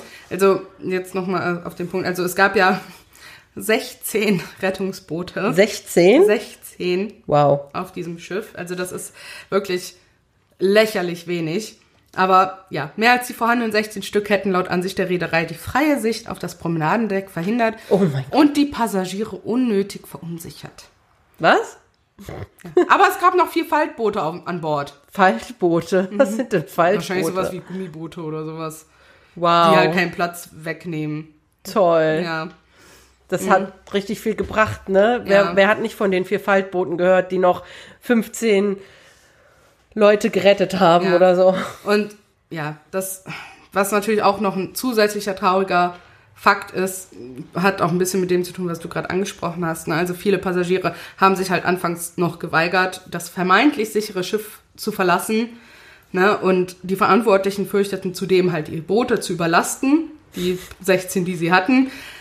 Und selbst davon stießen dann halt letztlich nur wenig vollbesetzte Rettungsboote in See, sag ich mal. Es, bei den Rettungsbooten blieben 467 Plätze leer. Boah. Ja. Da schüttelt Ist das man ja nicht- eigentlich nur den Kopf. Ja. Da kann man ja gar nichts zu sagen. Nee. Es ist einfach eine Tragödie. Sondergleichen. Ja. Sondergleichen. Ja, also alles an dieser Geschichte ist eine Tragödie. Das ist, ähm, ja, einfach nur so tragisch. Ja. Ey, fast 500 Menschen hätten noch gerettet werden können. Wenn alles ein bisschen geordneter gegangen wäre, wenn nicht erste Klasse und äh, gemeint hätte, wir können jetzt nicht mit einer dritten Klasse Ja, zusammen oder gerettet das Schiff werden. ist sicher, ich muss nicht runter. Oder das Schiff ist sicher, ich muss nicht runter. oh nee, ich trage keine Rettungsweste, das sieht nicht schön aus. Was soll ich denn damit? Ja, oh mein Gott. Das zerstört meine Seide. Mhm. Ja, das eiskalte Wasser auch. Ja, also, boah. Ja, aber damit bin ich auch schon am Ende jetzt. Auch schon am Ende. es ist auf jeden Fall einfach super spannend. Da kann Ich- man sich, glaube ich, auch einfach Stunden Ja, ich, ich fand es auch so spannend darüber. Und ich hätte noch so viel mehr halt mit reinnehmen können. Ne, vor allem jetzt in diesen Aftertalk, ne? Aber Mhm. man jetzt, ich wollte es jetzt auch nicht übertreiben. Wen es interessiert, der kann ja selber mal recherchieren. ja. Oder lesen. eben, Ne? Also ich ne? habe natürlich auch einige Quellen, die natürlich noch teilweise ausführlicher sind als jetzt alles, was ich gesagt habe. Und ja, es, die Titanic ist einfach ein faszinierendes Thema. Ja, finde ich auch. Also traurig, Absolut. faszinierend, aber Tra ja, eine traurige Faszination Ja. ist das Ja. halt, ne? richtig. Wow. Puh. Da wollen wir jetzt mal kurz durchatmen. Genau. Und ja, ich habe jetzt auch nicht so ein trauriges Thema, Das ist ja nicht schlimm. denn ich gehe ja jetzt zu den Simpsons. Und was die Simpsons in unserer Folge zu tun haben, das hört ihr dann jetzt. Die Simpsons. Es gibt wohl kaum jemanden auf der Welt, der diesen Namen noch nie gehört hat. Ist es doch der Titel einer der erfolgreichsten und berühmtesten Zeichentrickserien unserer Zeit. Kaum eine Serie hat so viele Staffeln und Episoden zu verzeichnen wie die der Familie Simpson in einem Universum, in dem weiße Menschen eine gelbe Hautfarbe haben und man mit acht statt zehn Fingern lebt.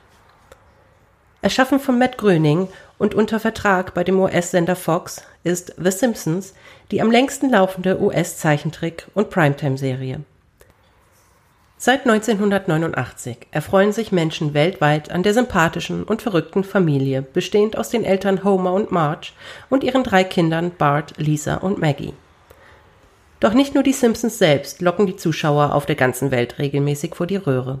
Auch die anderen, teilweise absolut skurrilen Bewohner des fiktiven Städtchens Springfield lassen die Serie lebendig und einzigartig werden. Nicht zu vergessen sind außerdem die oft versteckten, manchmal auch ganz offen angesprochenen gesellschaftskritischen Themen, die die Serie behandelt. Diese werden oft in alltäglichen Situationen der klassischen amerikanischen Vorstadtfamilie dargestellt. Themen wie Fastfood, Fernsehen, Umweltverschmutzung, Konsum, Zukunft, Religion, Politik und vieles mehr werden in Die Simpsons karikiert und zumeist objektiv kritisiert. All diese Zutaten ergeben offenbar das perfekte Rezept für eine Serie, die sich über drei Jahrzehnte eine riesige Fanbase aufgebaut hat und zusätzlich mit einem mittlerweile riesigen Merchandise einen Millionenerfolg darstellt. Doch warum bringt es eine Serie, noch dazu eine Zeichentrickserie, in unseren Podcast? Was ist dran an den Simpsons, dass wir in dieser Folge darüber berichten möchten? Kurz gesagt, den Simpsons wird nachgesagt, die Zukunft vorhersehen zu können. Doch bevor ich näher darauf eingehe, sollten wir die Familie Simpson wohl etwas besser kennenlernen. Zunächst einmal ist da das Familienoberhaupt, Vater Homer J. Simpson.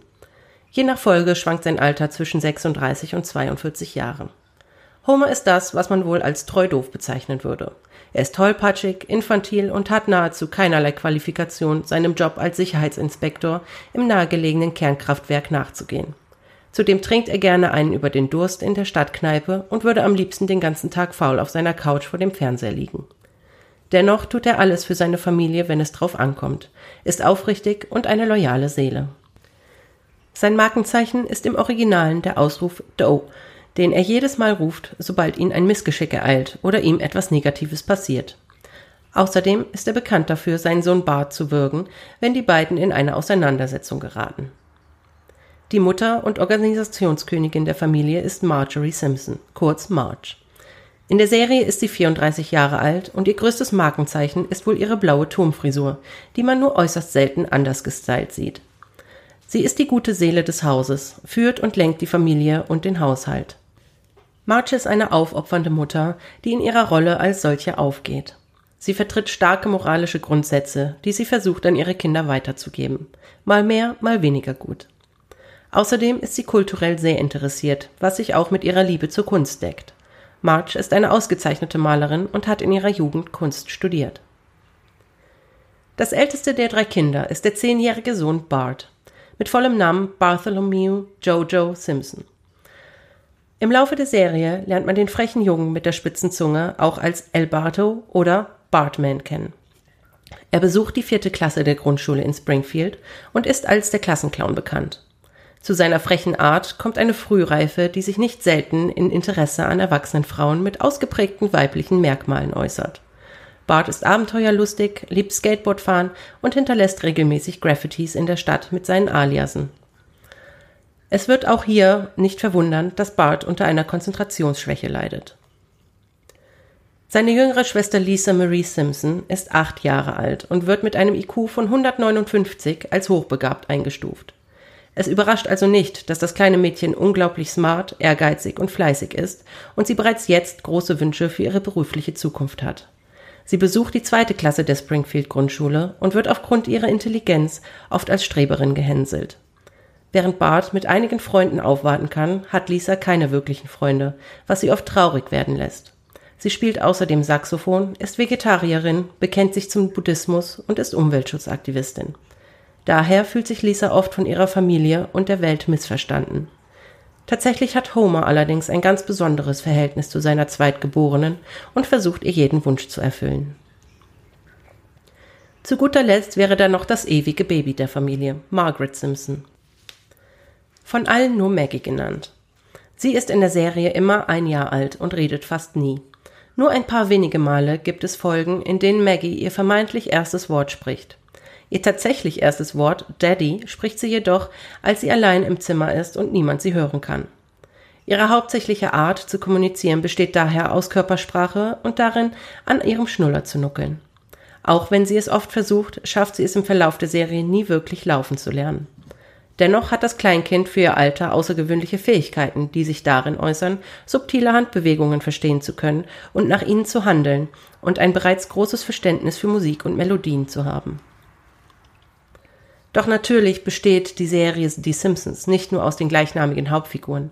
Auch eine Reihe von immerwährenden und manchmal auch nur vorübergehenden Nebencharakteren erwecken das Städtchen Springfield und jede einzelne Folge zum Leben. Ein paar der wichtigsten Nebencharakter sollte man ebenfalls kennen, wie zum Beispiel den etwas seltsamen und biederen Nachbarn Ned Flanders, der als zweifacher Witwer mit seinen beiden Söhnen Todd und Rod im Haus nebenan wohnt. Ned ist einer der wenigen wirklich gutmütigen Personen in Springfield und ein liebevoller Vater für seine Kinder. Er lebt streng nach der Bibel und ist nicht selten erschrocken, wenn etwas mal so gar nicht mit dem Leitfaden des Christentums entspricht. Ned Flanders erkennt man immer an seinem buschigen braunen Schnurrbart und seinem grünen Wollpullover. Überraschenderweise ist er unter diesem mit einem extrem gut gebauten Körper gesegnet. Zu der engeren Familie Simpson gehören außerdem noch Homers Vater Abram Jebediah Simpson, der meistens nur Grandpa oder Abe genannt wird. Wohnte er anfangs der Serie noch zu Hause bei Homer und Marge, wird er im weiteren Verlauf ins Altenheim gebracht, wo er dann auch lebt. Er war im Zweiten Weltkrieg und erzählt gerne erfundene Geschichten, bei denen er dann meistens nach ein paar Worten selbst einschläft. Neben Homers Vater sind da auch noch Marges ältere Schwestern Patty und Selma Bouvier. Die beiden sind Zwillinge und unterscheiden sich lediglich in der Form ihrer Frisuren und der Farbe ihrer Kleidung. Beide Frauen hatten von Anfang an eine große Abneigung gegen ihren Schwager Homer, aus der sie auch keinen Hehl machen. Während Homer sich Marge zuliebe bemüht, die beiden Giftspritzen auf Familientreffen höflich zu behandeln, machen sich Patty und Selma diese Mühe nicht und verhöhnen, provozieren und verspotten Homer, wo es nur geht. Eine weitere unliebsame Angewohnheit der beiden Tanten von Bart, Lisa und Maggie ist das Kettenrauchen. Man sieht sie in der Serie so gut wie nie ohne Zigaretten in der Hand. Ein weiterer Charakter, der oft eine Rolle spielt und wohl der reichste Mann in der größeren Umgebung von Springfield ist, ist Charles Montgomery Burns. Er ist der Besitzer des Atomkraftwerks, in dem Homer arbeitet und somit auch sein Chef. Interessanterweise wird sein Alter in der Serie auf 135 Jahre geschätzt. Ob dies mit der atomaren Strahlung zu tun hat? Mr. Burns ist ein extrem geiziger Mensch und grausam. Ihm macht es Spaß, andere Leute schlecht zu behandeln und Kindern ihre Süßigkeiten wegzunehmen.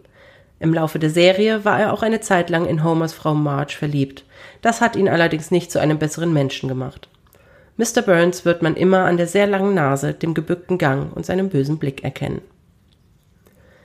Näher zu erwähnen wäre wohl auch Barts bester Freund Milhouse von Houten. Er ist im selben Alter und seine Merkmale sind seine blauen Haare und seine extreme Kurzsichtigkeit, die durch dicke Brillengläser dargestellt wird. Trotzdem, dass er recht intelligent ist, ist er doch ein sehr naiver und leichtgläubiger Junge, was oft dazu führt, dass Bart ihn mit in Schwierigkeiten hineinzieht. Melhouse soziale Fähigkeiten sind ebenfalls weniger gut ausgeprägt, was sich auch manchmal an seiner leichten Hinterhältigkeit erkennen lässt. Es gibt natürlich auch Charaktere, die immer mal wieder auftauchen, wie zum Beispiel Barts Erzfeind Tingle Tangle Bob. Es ist aber weiter nicht schlimm, wenn man diese Figuren vorher nicht kannte, da sie im Grunde in irgendeiner Form subtil oder ganz offensichtlich nochmal kurz beschrieben werden und so ihre Rollen in der Serie klar werden. So verfolgt im Grunde jede Folge eine eigene kleine Storyline, die am Ende in sich abgeschlossen ist. Neben wiederkehrenden Charakteren gibt es aber auch oft Gastauftritte von populären Menschen aus dem realen Leben. So wurden in der Serie bereits unzählige Berühmtheiten porträtiert und für Gastauftritte zu einer ikonischen Simpsons-Figur gezeichnet. Darunter fanden sich schon Persönlichkeiten wie Mark Zuckerberg, Britney Spears, die Olsen Twins, David Copperfield und Stephen Hawking. Letzterer war mit vier Auftritten tatsächlich am häufigsten in der Serie zu sehen. Nach über 30 Jahren verkörpern die Simpsons viele Dinge. Die am längsten laufende Serie in der Geschichte des Fernsehens begann als Newcomer und wuchs zu einem Methusalem heran, mit der Weisheit eines Dinosauriers und der prophetischen Stimme von Nostradamus. Denn das ist es, was die Simpsons mittlerweile nachgesagt wird. Zum Teil schon fast prophetische Vorhersagen zu treffen. Im Durchschnitt erfüllt jeden zweiten Monat eine Nachricht oder ein gelöschter Tweet eine Vorhersage von The Simpsons. Es scheint sich zu bewahrheiten, was die Kinder in South Park schon vor Jahrzehnten wussten. Wann immer etwas Unerwartetes passiert, haben die Simpsons es bereits getan. Und in der Regel wissen die Simpsons es, weil die Autoren der Serie es erwartet haben. Ist also das Autorenteam der Simpsons mit einem sehenden Auge gesegnet? Haben sie eine Kristallkugel in den Studios und blicken dort regelmäßig in die Zukunft? Man sagt, wer die Geschichte ignoriert, ist dazu verdammt, sie zu wiederholen. Zum Glück werden die Simpsons ständig irgendwo wiederholt, um uns daran zu erinnern, dass selbst die aktuellsten Ereignisse aus dem realen Leben in der Serie schon lange bekannt sind. Die meisten Gags, die als Vorhersagen interpretiert wurden, sind Kommentare der Simpsons zu bestehenden, wenn auch manchmal wenig bekannten Ereignissen. Beginnen wir mit der am meisten verbreiteten Vorhersage aus Staffel 11, Episode 17, Bart to the Future, aus dem Jahr 2000.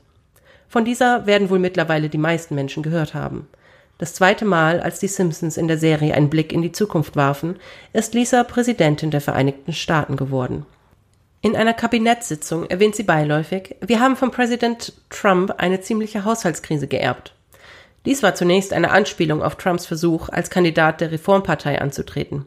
Die Worte gewannen jedoch viel mehr an Bedeutung, als Trump 2016 zum Präsidenten gewählt wurde. In der Woche nach der Wahl lautete der wiederkehrende Kreidegag von Bart im Intro sogar, Recht haben ist scheiße.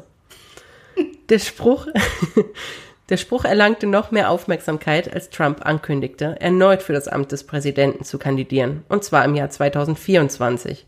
Was übrigens das Jahr ist, das die Simpsons ursprünglich vorausgesagt hatten, wie Produzent Al Jean auf Twitter anmerkte.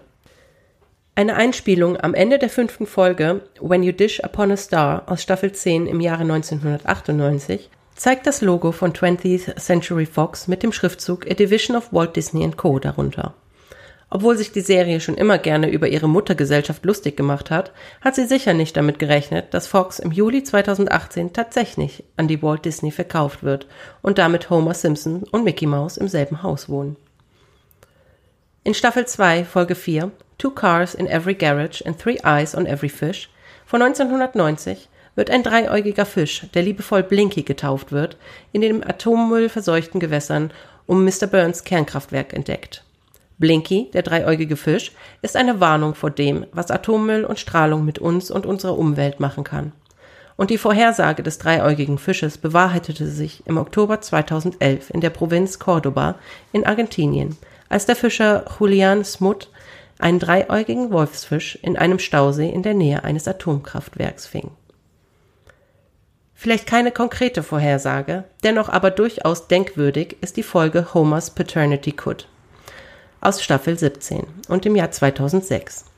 In dieser Folge glaubt Homer, dass ein Mann namens Mason Fairbanks sein lang verschollener biologischer Vater ist.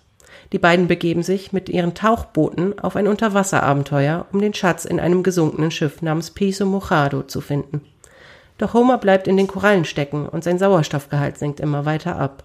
Er verliert das Bewusstsein und wacht drei Tage später in einem Krankenhaus wieder auf. Aufmerksamen Zuhörern wird nun nicht entgangen sein, dass diese Szene sehr stark an eine erst kürzlich geschehene Tragödie erinnert. Im Juni 2023 bemerkten ebenfalls viele Fans die Parallelen zum realen Verschwinden des OceanGate-Tauchboots, das fünf Passagiere an Bord hatte, die auf einem Abenteuer waren, um die Ruinen der Titanic auf dem Grund des Atlantiks zu sehen. Das Unternehmen verlor den Kontakt zu dem Tauchboot, das am frühen 19. Juni mit 96 Stunden Sauerstoff losgefahren war und bis zum 22. Juni noch immer nicht geortet worden war. Leider ging die Geschichte im echten Leben tödlich für alle Insassen aus, da das Tauchboot implodierte. In Staffel 16, Folge 25 aus dem Jahr 2014 nimmt das Autorenteam um die Simpsons die Fußball-Weltmeisterschaft zum Anlass, Homer in die Welt des Schiedsrichterwesens einzuführen vor allem weil die FIFA-Organisation aufgrund massiver Korruption einen Engpass hat. Obwohl er in Versuchung gerät, nach Gutdünken zu handeln und selbst korrupt zu sein, beschließt Homer, das große Spiel fair zu leiten, was dazu führt, dass Deutschland die Weltmeisterschaft gewinnt. Die Episode schlägt hier gleich zwei Fliegen mit einer Klappe. Zunächst gewann Deutschland noch im selben Jahr den Titel. Doch was 2015 folgte, war weniger erfreulich, denn die FIFA-Zentrale wurde in der Tat von der Polizei unter dem Vorwurf der Bestechung, des Betrugs und der Geldwäsche durchsucht. Korruption eben. Dann wurde außerdem extrem späte Fanpost der Beatles vorhergesagt. In Folge 18 der zweiten Staffel der Simpsons aus dem Jahr 1991 enthüllt Marge Simpson, dass sie in der Highschool ihrem Schwarm Ringo Starr ein Gemälde schickte. Nachdem Jahrzehnte vergangen sind, schickt Ringo schließlich eine Antwort zurück und erfüllt damit ein Versprechen, alle Fanpost zu beantworten. Das Versprechen schien auch für die echten Beatles zu gelten, denn 2013 erhielten zwei Frauen aus Essex eine Antwort von Sir Paul McCartney, nachdem sie ihm 50 Jahre zuvor ein Mixtape geschickt hatten. Wow. Mhm. Auch der Pferdefleischskandal, den es auch bei uns in Deutschland gab, sollte von den Simpsons angeteasert werden. In Folge 19 der fünften Staffel aus 1994 zeigt ein kurzes Bild, wie Lunch Lady Doris in einem typischen Springfield Grundschulessen Pferdeteiler hinzufügt. Sie ahnte nicht, wie sehr sie zur Vorreiterin werden würde, als die Gesundheitsbehörden 2013 entdeckten, dass mehrere Rindfleischprodukte Pferdefleisch enthielten. Und sogar dem Simpsons Kinofilm kann man eine Vorhersage entnehmen. In dem Film, der 2007 auf die Leinwand kam, spricht Marge über ihren Plan, Regierungsgeheimnisse zu verraten. Prompt werden wir innerhalb des Films in das Hauptquartier der Nationalen Sicherheitsbehörde NSA geführt. Dort gibt es einen Raum voller Monitore, in dem ein ganzes Team Telefongespräche abhört, in der Hoffnung, Amerikas meistgesuchte Personen zu erwischen. Fast so, als hätte die echte NSA den Film belauscht, denn 2013 enthüllte Edward Snowden der Öffentlichkeit zahlreiche Geheimnisse über Überwachungsprogramme der Behörde, wodurch damals erstmals das Augenmerk darauf gerichtet wurde, wie viel die Regierungen eigentlich von unserem Privatleben mitbekommen können. Natürlich darf man all diese Prophezeiungen oder Vorhersagen nicht auf die Goldwaage legen und nicht aufs Wort oder die Aktion genau festnageln. Es ist jedoch durchaus bemerkenswert, wie viele Themen die Simpsons im Laufe von drei Jahrzehnten angerissen haben, wenn es auch meistens als Joke zu verstehen war die sich dann im Laufe der Zeit dennoch in irgendeiner Form bewahrheitet haben. Und es ist ja auch so, dass man Prophezeiungen sowieso nicht eins zu eins umlegen kann. Man muss auch immer selbst ein bisschen das Gehirn anschmeißen, um den Sinn aus solchen Vorhersagen zu sehen. Und wie wir wissen, wurden ja alle auch erst im Nachhinein als solche gesehen. Die Simpsons Schreiber selbst haben schließlich nie behauptet, absichtlich prophetische Inhalte in die Serie einzubringen. Es gibt noch Unmengen an kleinen und größeren Vorhersagen, die aus der Serie hervorgegangen sein sollen. Mit Sicherheit gibt es für all das logische Erklärungen, doch gefällt einem der Gedanke, dass die Schreiber einer Serie, die schon über eine Generation auf dem Buckel hat, mit einer Glaskugel im Studio sitzen und regelmäßig in die Zukunft blicken, um die nächste Folge zu schreiben, die sich dann vielleicht in ein paar Jahren bewahrheiten wird. Wow, danke schön. Ich finde dieses Simpsons-Thema auch so unglaublich spannend. Das ist es auch. Selbst wenn man die Sim ich habe eine Zeit lang die Simpsons geguckt, aber jetzt auch schon lange nicht mehr. Aber Dito. selbst wenn man die nicht guckt, bekommt man das ja mit, Ja. ne? Dass da immer mal wieder größere oder kleinere Sachen, ja, im Prinzip vorhergesagt, prophezeit wurden, Voll. etc. Es ist schon bemerkenswert, Ja. finde ich. Ja, das ist äh, tatsächlich, ja, also das schlägt einfach mittlerweile so große Wellen. Und natürlich gibt es da auch eine rationale Erklärung für. Die werde ich auch gleich, also sogar eine Erklärung der Schreiber selber, ne, eine Aussage dazu, äh, die werde ich auch gleich nennen. Es ist aber schon, ja, also es ist schon krass. Und es ist so groß mittlerweile, dass wirklich das auch über die Dimensionen hinaus von Leuten, die die Simpsons ja nun mal gar nicht gucken, schon mal gehört wurde, oh, die Simpsons, sie haben es schon wieder getan. ne? Ja, eben. So. Ne? Also es ist ja teilweise dann sogar mit in den Nachrichten drin, ne? Ja. Dass Sachen, ja, schon vor einigen Jahren, Jahrzehnten Thema bei den Simpsons waren. Ja, genau. So hat äh, zum Beispiel auch, also so wurde von den Simpsons zum Beispiel auch der, ähm, also mehrere, eigentlich mehrere Ausgänge von Super Bowls wurden korrekt vorhergesagt. Ja, also für jeden, der den Super Bowl nicht kennt, das ist die die Meisterschaft des American Footballs in Amerika. Das ist der Super Bowl. Der, Also die Bundesliga. ja, die von Bundesliga Amerika. von Amerika. genau.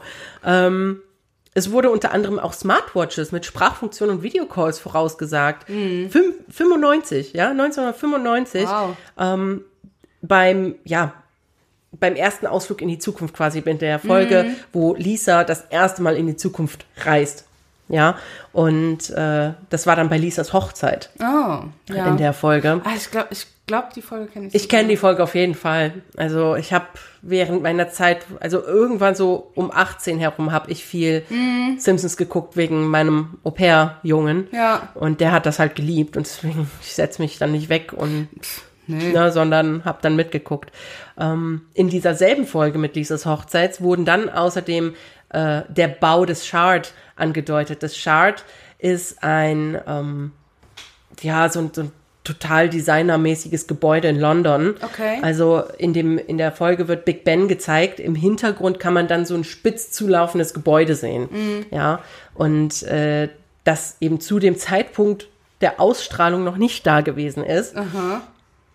Und äh, der Bau des Charts wurde dann tatsächlich 2012 beendet und sieht dem Gebäude in der Serie halt extrem ähnlich. Und es steht an der gleichen Stelle. Ja, also du kannst dann auf den Big Ben zoomen und siehst dann das Chart. Ja. Ah ja. Mhm. Ja, sehr spitz zu Ja, also fast wie der Spire in, in äh, Dublin, nur dass das eben wirklich ein Gebäude ist, das Chart, und nicht nur eine Skulptur. Ja. ah ja. Und dann wurde auch noch die berühmte Tigerattacke von Siegfried, Siegfried und Roy Ja. an Roy Horn vorausgesagt. Und zwar so gesehen schon zehn Jahre vorher im Prinzip, als in der Serie auch zwei Magier mit dem Namen Gunther und Ernst als klare Anspielung auf Siegfried und Roy eben im Casino in Springfield. Also damals wollte dann der Mr. Burns ein Casino-Stadt aus Springfield machen Ja. und hat dann in dem Zuge Gunther und Ernst angestellt und die wurden dann eben mit, von Tigern attackiert während Ja. ihrer Show. Ne? Also es ist schon krass, wie viel die, und es gibt halt noch so viel mehr, Mhm. Ja. aber das würde halt Also auch den Rahmen sprengen. Ja, Ne? also ich glaube, vieles ist vielleicht ja auch einfach, ich weiß nicht, logisches Weiterdenken von Gegebenheiten. Aber es ist natürlich trotzdem spannend zu sehen, dass die teilweise halt in der Realität dann wirklich auch passieren Ja, teilweise ja auch wirklich das mit Trump. Ne? Also, dass da wirklich spezifisch von Trump in der Folge die Rede war. ja, Und der dann halt sich wirklich als Präsidentschaftskandidat aufstellen lässt und die Haushaltskrise, die er auch zurückgelassen noch, hat. Ja, aber halt Ne? auch noch A gewinnt, diese Präsidentschaftswahl, und auch so eine Haushalts- Krise Ja. hinterlassen hat. Ja, Ja, Also das so absolut. teilweise wirklich spezifische Sachen dabei oder das mit dem Fisch mit den drei Augen. Also das ist schon ja spezifisch. So. Ja. Also klar gibt's immer Mutationen und Fehlbildungen in der Natur. So. Ja. Aber es ist trotzdem echt äh, spezifisch. Der Fisch, der gefunden wurde, war halt auch in der Nähe vom Atomkraftwerk. Ne? ja, es ist in Gewässern, Mhm. wo man nicht unbedingt beweisen kann, dass da kein atomarer Müll abgeladen Mhm. wurde. Ne? ja.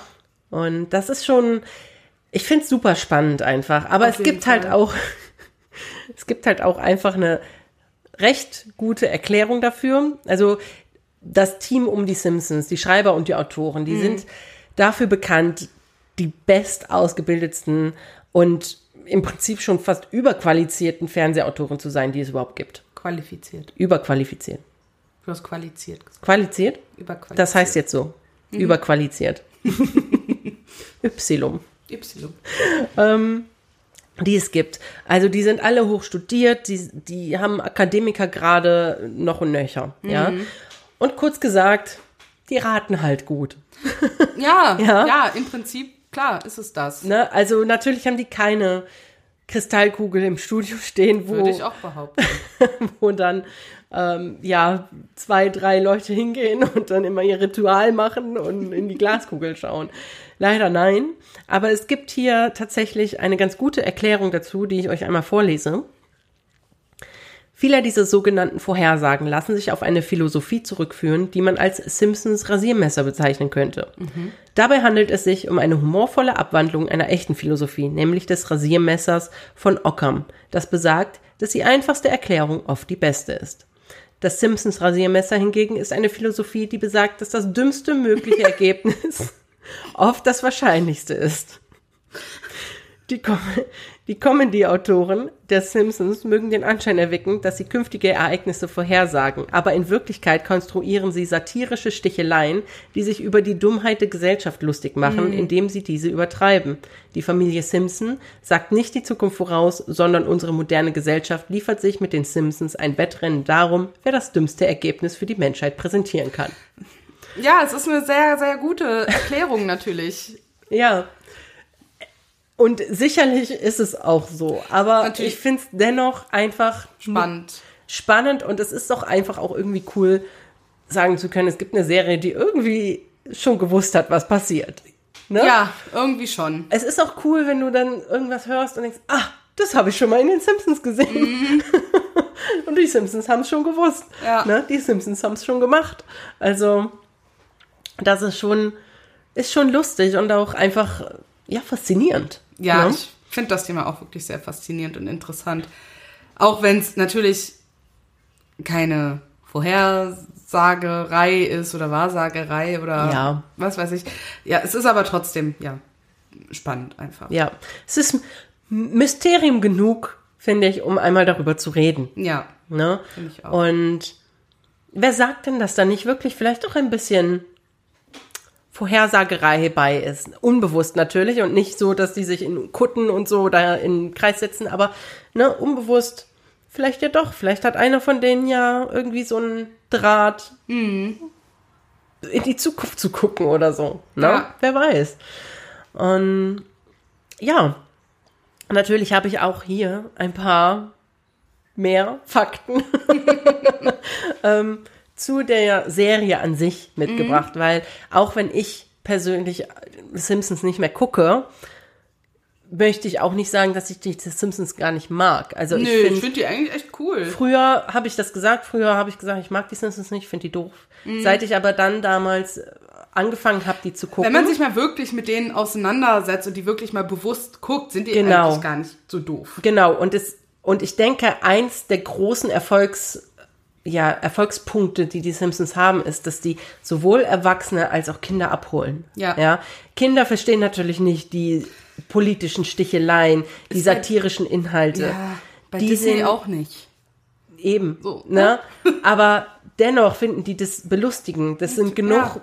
Ich sag mal, infantile Scherze dabei, die auch Kinder verstehen und die sie einfach lustig finden, ja. Aber für Erwachsene, wenn du es dann mit einem Erwachsenengehirn guckst und mit einer Erwachsenensicht auf Dinge und dann denkst du, ach, clever, Ja, weißt du so. das ist halt sehr echt, echt, nee, Moment, ist echt sehr intelligentes und ansprechendes Storytelling eigentlich, was ja, die machen. tatsächlich ist das so. Und deswegen denke ich, dass so viele an der Serie hängen bleiben und das auch wirklich ja über eine Generation. Ich meine, Es ist, ich glaube, Staffel 18, 19 oder so haben die jetzt? nein. 30? Also, pass auf. Es gibt bis jetzt 750 Episoden von den Simpsons. Wahnsinn. Aufgeteilt auf 34 Staffeln Okay. und einen Kinofilm War, von ich ja, 2007. war ich ja nah dran. Ja. Und tatsächlich in diesem Januar 2023 wurden Staffel 35 und 36 auch noch bestätigt. Wahnsinn. Ja, also wir reden hier von über einer Generation an Serie, die Und läuft. Das musst du auch erstmal schaffen, dass du so viele Stories schreibst, die sich im Prinzip aber nicht wirklich wiederholen. Ja, ja. Das ist, das ist schon extrem vielfältig. Ja. Zumal die sich ja auch, klar, es gibt schon irgendwie so ein bisschen den roten Faden. Und wer die Simpsons von Anfang bis Ende guckt, kann sicherlich auch sagen, ja, ja, ne, da gleichen sich schon vielleicht manche Folgen den anderen Folgen. Aber ich glaube nicht, dass es wirklich hier eins zu eins zu Kopien kam. Ne? Und das sieht man ja auch in der, in dem Intro. Ja? Ja. Das Intro hat von Beginn an andere Couch-Gags. Ja, also diese Ja. Szene, wo die Familie sich in der, auf der Couch vor dem Fernseher versammelt, ist in jedem Intro anders gestaltet Ja. mal unlogisch, mal irrational, mal total mundän, ja, aber es ist in jeder Folge Mhm. anders und in jeder Folge schreibt Bart an seine Tafel einen Was anderen anderes. Spruch, Ja. ja. Ich darf nicht, ich das und das ist kein das und das, Mhm. ja, und das meinte ich vorhin auch mit dem Kreidegag Ja, ja, genau, Barts klar. Intro. Recht haben ist scheiße. Manchmal ist das so. Ne? Ähm, also das ist in 750 Episoden nicht wiederholt worden. Ja, das, Das ist, ist- immer wieder was Neues. Das ist echt krass. und ja. auch Lisas Saxophon. Es gibt eine Szene im Intro, wo Lisas Saxophon Mhm. spielt und aus dem Raum raustänzelt. Dies, diese Variation der Melodie gibt's auch über 20 Mal. Mhm. Ja, also es ist immer irgendwie eine andere Variation der Melodie. Ja. Und ich glaube, in den neueren Staffeln ist es sogar auch so, dass sie andere, manchmal andere Instrumente spielt. Violine, ähm, Ah, ja. Klarinette, sowas, ne? Ja. Was kann ich noch über die Simpsons sagen? Also Matt Gröning ist ja der Erfinder der Simpsons. Der hat die ähm, Figuren erschaffen, ja, der hat die gezeichnet und hat sich halt auch bei den Charakternamen und dem Aussehen oft an seiner eigenen Familie oder auch berühmten Personen orientiert. Ach, interessant. Ähm, Was ganz interessant ist. Also Homer wurde zum Beispiel nach seinem Vater benannt. Ja. Marges Turmfrisur hat Matt Gröning in Anlehnung an die Frisur seiner Mutter Margaret March kreiert. Ja. Ebenso der Kurzname March wurde von seiner Mutter quasi geprägt. Ja. Ähm, der Name Bart ist tatsächlich ein Anagramm für das englische Wort Brat. Ja. ähm, was Passt. zu Deutsch ein unerzogenes, freches Kind beschreibt. Ja. Also wurde Bart hier entsprechend nach dem benannt, was er auch in der Serie darstellt. Ähm, paradoxerweise ist aber sein voller Name eben Bartholomew, also Bartholomäus aus der Bibel. Ja. Also, das finde ich einfach eine coole, so ein cooles Gimmick, so ein Fun Fact to ja, know. auf ne? jeden Fall. Ähm, Lisa wurde nach einer von Matts Schwestern benannt. Und Maggie wurde ebenfalls nach einer seiner Schwestern benannt, die auch Margaret heißt und eben Maggie gerufen wird. Ja. In der Serie sind halt auch nur die Menschen mit eigentlich weißer Hautfarbe gelb. Also die Menschen mit schwarzer Hautfarbe, dunkler Hautfarbe, anderen Hautfarben. Stimmt, die haben alle Die haben alle ihre Hautfarbe. Hautfarben, nur die weißen sind halt hier gelb, wobei hier auch unterschiedliche Schattierungen von gelb kommen. Ne? Also manche sind blasser, manche sind irgendwie ein bisschen ockerfarbener oder so. Ne? Nur diese, nur die Familie Simpson und deren Mitglieder haben dann halt dieses spezifische Simpson-Gelb eigentlich. Ja. Ne? Und ein paar andere natürlich auch. Ich denke, dass das auch oft mit den Gesundheitszuständen der Simpsons in der Serie, also der Menschen in der Serie, äh, zu tun hat, wie die gelb, wie gelb die sind. Ja, würde ja Sinn machen auch, ne? Ähm, ja, also wie gesagt, also alle anderen Kulturen werden hier dann mit verschiedenen Brauntönen koloriert. Zu dem Gelb gibt es tatsächlich ein paar Gerüchte, warum hier die Menschen gelb gemacht wurden. Also einmal heißt es, dass während der Zeit, in der Matt Gröning die entworfen hat, nur, dass er nur gelbe Farbe zur Verfügung gehabt hat, um Menschen einzufärben. das ist aber ähm, ein bisschen Weird. ja, weird, glaube ich auch nicht, weil er hätte die Figuren ja auch nur umranden müssen, also konturieren müssen. Mhm. Der hätte die ja nicht direkt ausmalen müssen. Es ist auch hinterher also belegt, dass die Koloristin entschieden hat, weiße Menschen gelb zu machen. Ah, okay. Ja.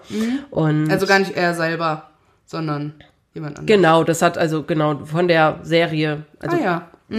wurde ja dann ein großes Team darum Ja, ja, klar. bereitgestellt und davon die Koloristin hat dann entschieden, nee, wir machen die gelb. Ah ja, interessant. Mhm. Und es haben auch alle Menschen in die Simpsons nur vier Finger an jeder Hand. Bis auf Gott. Gott hat fünf Finger. Stimmt. Und das hat den einfachen Grund, dass vier Finger viel schneller und einfacher zu zeichnen sind als fünf. Ja. ähm, das ist tatsächlich so. Ich kann selber ein bisschen malen und zeichnen und Bisschen. das ist die Untertreibung des Jahres. nein, ist es nicht. Also mit den Händen war ich noch nie gut und mit Gesichtern bin ich auch nicht gut. Aber es ist tatsächlich einfacher, vier Finger zu, ähm, zu malen als fünf. so, ähm, was habe ich denn noch? Ach ja, guck mal. Die originalen amerikanischen Sprecher der Familie sind quasi seit Anfang an dabei. Immer noch, ja. Die sind noch nie ausgetauscht worden.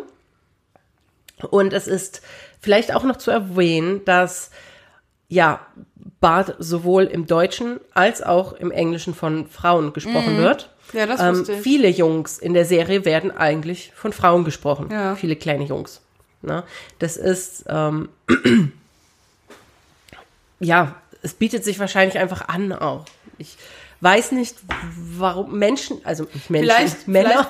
Vielleicht, ja, vielleicht, weil du, ähm, weil Frauen vielleicht einfach bessere verschiedene Tonarten treffen und Ja. dass du halt, dass die keine Kinder nehmen, kann ich schon verstehen, Ja. weil du dann zu oft die Stimmen wechseln müsstest. Genau. Ne, weil die ja irgendwann, wenn du jetzt für Bart wirklich Jungs nehmen würdest, ne, im entsprechenden Alter, klar, die kommen natürlich irgendwann in den Stimmbruch und dann musst du schon wieder eine neue Synchronstimme nehmen. Korrekt. Und wieder. Und, und ja, dann versuchst du das halt so zu vermeiden, ne? Ja, es, äh, viele der, der Hauptsprecher, die zum Beispiel Homer oder eben Marge oder so sprechen, die sprechen halt auch manche Nebencharaktere. Mhm. Ja, also, klar. Das bietet sich in dem Fall dann auch einfach an. Ja. Und da muss man sich mal vorstellen, dass die einfach teilweise seit 1989 dabei sind. Das ist so Ja, krass. das ist deren Hauptberuf. Ja. ja, ich bin Sprecher bei den Simpsons. Das ist echt Ne? heftig, ja. Die sicherlich machen die auch andere Rollen, ne? Weil sicherlich ist das kein Fulltime-Job. Aber die sind dabei, ja. Während in Deutschland wurden schon die ein oder anderen Synchronsprecher ausgetauscht. Ne? Ja. Aber die englischen Synchronsprecher, die sind von den Hauptfiguren seit 89 dabei. Ja, krass. Wird Marge nicht auch von Anke Engelke im Deutschen? Nein, Nee? nein. Ähm, Anke, also da hat im Prinzip keiner von den, ähm, also doch, warte mal. Es gibt tatsächlich, Ich meine, sie hätte das. doch, du hast recht, da habe ich gar nicht. Es gibt vier verschiedene Marches in ähm, Deutsch. Ja. Und sie hat, hier ist es, es ist ein bisschen. Seit 2006, glaube ich, ne? Wenn Es ich ist ein bisschen Staffel 17 und 12 und dann heute. Ich finde das jetzt ein bisschen unklar, ob sie bis heute March spricht. Aber wie gesagt, äh, tatsächlich, du hast recht, es ist Anke Engelke. Es tut mir sehr leid. da war ich, habe ich nicht richtig geredet. Geredet, gelesen. Ja, Elisabeth Volkmann war früher bis Staffel 17 sehe. Ja. und dann Staffel 17, Folge 12 hat. Ach so, ja doch, jetzt verstehe ich das. Staffel 17, Folge 11 und dann Staffel 17, Folge 12 hat Anke Engelke übernommen. Ja. Und dann gab es noch verschiedene einzelne Sätze, die von anderen gesprochen Ja. wurden, aus welchen Gründen auch immer. Ach, sieh mal eine an. Die ist ja auch so vielfältig, die Frau, ne? Ja, die kann Wahnsinn. irgendwie alles. Das ist echt krass. So. Der Ausruf von Homer, dieses Doe, oder wie der das immer sagt, auf Deutsch sagt er irgendwie nur Nein. Keine Ahnung, ich kann es halt nicht gut nachmachen. Bitte verzeiht mir meine, meine schlechte schauspielerische Darbietung gerade. Ähm, das ist natürlich kein richtiges Wort auf Englisch. Doe. Also es wird geschrieben D Apostroph O. Ausrufezeichen. Ähm, und es wurde tatsächlich erst von Homer in die Welt hinausgetragen. Vorher wus wusste man um diesen Ausruf einfach nicht oder hat ihn einfach niemand jemand gebracht. Es ist tatsächlich aber mittlerweile in Amerika fast schon Teil des normalen Echt? Sprachgebrauchs in manchen Gebieten, dass die Leute do sagen, wenn irgendwas blöd läuft oder Ja, so, ne? Oder wenn denen was hinfällt, do, ne? Und Weiß ich natürlich nicht, ob das wirklich stimmt, das habe ich aber gelesen. Ja, ich kenne nicht so viele Amerikaner, die mir das bestätigen Ja, können. das stimmt ich auch nicht. Das ist, es gab tatsächlich auch dazu noch, ja, die ein oder andere Geschichte, wie das Wort überhaupt oder wie dieser Auf, Ausruf überhaupt entstanden ist. Also es war nicht geskriptet. Ne? Also Ja. so viel steht fest. Es hat der Sprecher von Homer irgendwann einmal irgendwie eingebracht, recht spontan in ein so eine Folge und dann war das so, ja, eigentlich geboren. Mhm. Ja, ne? ist ja oft so, ne, dass sowas dann von den Sprechern irgendwie mit reingebracht wird und dann, ah ja, passt ganz gut. Ja. Und dann doch. wurde sich das irgendwie immer mehr etabliert und e etabliert, ne? Ja, Ja, etabliert. Ähm, Springfield wurde Springfield genannt, weil es tatsächlich 89 der am häufigsten aufkommende Städtename in den USA war. Ah, also praktisch, wir wollten hier eine Stadt haben, die so 0815 ist, wie es nur sein kann. Mhm. Ja, es gibt heutzutage in 35 Bundesstaaten der USA mindestens eine Stadt mit dem Namen Springfield. Ah, das ist, Viel. ja. da darfst du dich nicht äh, vertun beim Springfield. Nee, da musst du dann wirklich auf Postleitzahlen auch achten und auf die Bundesstaaten, in denen der Brief ankommen soll. Mhm. Ja, oder du selber. Oder du selber. Stimmt. Es gibt halt tatsächlich auch ziemlich viele Spitzen, die, also in der Serie, die das echte Leben wirklich kritisieren und aufziehen. Es gibt in der Serie Serien, also in, in Serien, Serien, Ja, ja. wie zum Beispiel die Itchy und Scratchy Show. Stimmt, ja, Itchy und Scratchy. Die ja. Itchy und Scratchy Show. ähm, das ist ne, eine Serie in der Serie, tatsächlich auch eine Kinderserie, also gedacht als Kinderserie, wobei die mich eher an ähm, Happy Tree Friend, Ja. Happy Tree Friends erinnert. Ja, das stimmt, das von damals. passend, ja. Mhm. Also die Serie ist extrem brutal, ja.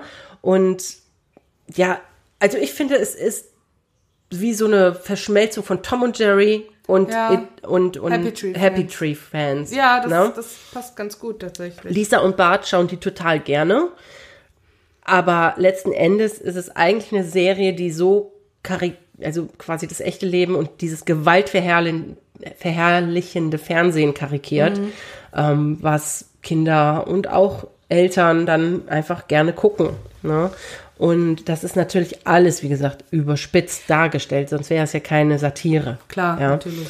Aber das ist schon oft sehr brutal, wie viel Blut in dieser Oh, Serie ja. fließt. Also das habe ich mir zwischendurch dann auch, wenn ich das gesehen habe, gedacht so, wow. Da gucken auch kleine Kinder zu. Ja, Es gibt dann auch noch die Serie Radioactive Man. ja. Sagt die dir auch noch was? ich glaube schon, ja. Also in der Serie ist die Hauptfigur äh, von einem Atombombentest radioaktiv verstrahlt worden und erlangte halt dadurch die Superkräfte. Ähm, er hat auch einen Sidekick namens Fallout Boy, der durch einen LKW-Unfall mit Röntgenstrahlen verstrahlt wurde und ebenfalls Superkräfte erlangte. Und Fallout Boy, der Sidekick, ist der Namensgeber für die gleichnamige Band Fallout Boy. ja. ja, die Hab ich haben sich, jetzt schon fast. die haben sich nach dem jungen Mann, Ja. der Sidekick in der Serie von der Serie benannt. ähm, die, die Serie Radioactive Man ist tatsächlich hier eine Parodie und auch eine Anlehnung auf die ganzen Superhelden-Comics der 90er, der 1930er bis 60er Jahre. Da gab es ja ganz viel, was rausgehauen wurde. Klar. Ne? Und alle immer, ich werde gebissen von einer Spinne und habe Superkräfte. Ich Bin irgendwo reingefallen. bin irgendwo hab reingefallen, habe Superkräfte. Ich bin bei einem Experiment verunglückt und habe jetzt Superkräfte. Ich habe Geld und habe jetzt super viele Gadgets. genau. Wir sagen hier jetzt keine Namen. Batman. Eigentlich kann ich nichts, außer dass ich viel Geld habe. Wenn man Batman sagt und mit diesem Geld muss man natürlich auch Iron sagen. Iron, Ja, Iron wobei Man Iron Man sagen. ist ja. Cool. Ist der auch? nee, der ist auch von. Den gab es doch früher schon in Comics wahrscheinlich, ne? Ja, ja, klar, da, der wurde auch in Comics gezeichnet. Mhm. Und dann gibt es in der Serie noch die Marke Duff Bier. Stimmt, das Ja. Bier, ja. Das Duff Bier ist die Standardbiermarke im Simpsons-Universum und das Wort Duff beschreibt zu Deutsch etwa wertlos, dumm und inkompetent. und sym symbolisiert halt so subtil, wie sinnlos Alkoholkonsum eigentlich ist. ja, ist ja auch eigentlich. Ja, es ist tatsächlich auch so, dass sich im echten Leben Brauereien versucht haben, Duff Bier zu brauen, aber weil dieser Name ja im Prinzip äh, patentiert ist durch die Serie, Ja. wurde das nicht sehr, ja, war das nicht sehr erfolgreich. Ich glaube aber, dass es in Deutschland eine Brauerei gibt, die sich nur Duff genannt haben oder Duff Bier mit dem B-I-E-R, also das deutsche Bier, und so tatsächlich Das umgangen haben. das ein bisschen umgangen, umgangen haben, Ah. bis zu einem gewissen Ja, weil Grad. ich, ich meine, ich hätte das halt auch schon mal zum Kaufen gesehen. Ja. Also. ja, und das, ich weiß nicht, ob du es noch kaufen kannst, du konntest es aber auf jeden Fall Ja. mal in Deutschland kaufen. So, kommen wir mal zu den ganzen Gastauftritten von Was ich vielleicht noch, ich Mhm. weiß nicht, ob du das noch irgendwo drin hast, was ich eigentlich ganz interessant auch finde, noch im Intro von den Simpsons, wenn die Maggie über das Kassenband gezogen Ja. wird, der Preis, der dann angezeigt wird. Das ist, meine ich, wenn ich mich richtig erinnere, der Preis, den ein Kind durchschnittlich, ich glaube, bis zum 18. Lebensjahr in Amerika kostet. Echt? Dazu Deswegen habe ist ich gar nichts gelesen. Deswegen ist der Preis auch so hoch, der da, also irgendwie mittlerweile wahrscheinlich irgendwie bei 300.000 Dollar oder so. Oh wow. Ja, das, Das ist, das ist clever. Dazu habe ich tatsächlich überhaupt nichts gelesen. Also habe ich zumindest mal gelesen irgendwo. Das wurde mir so nicht angezeigt. Aber krass. Würde Sinn machen. Ne? Also Ja. passt auch einfach passen zu den Simpsons als Serie, Ja. was sie so darstellen. Ne? So, wir haben ja, ich habe ja vorhin erzählt, dass viele berühmte Personen schon in den Simpsons aufgetreten sind. Ja. Und insgesamt wurden bereits 464 Personen des öffentlichen Lebens in den Simpsons dargestellt. Oh, wow. Davon hatten dann 34 Personen zwei Auftritte. Nur drei Leute hatten drei Auftritte.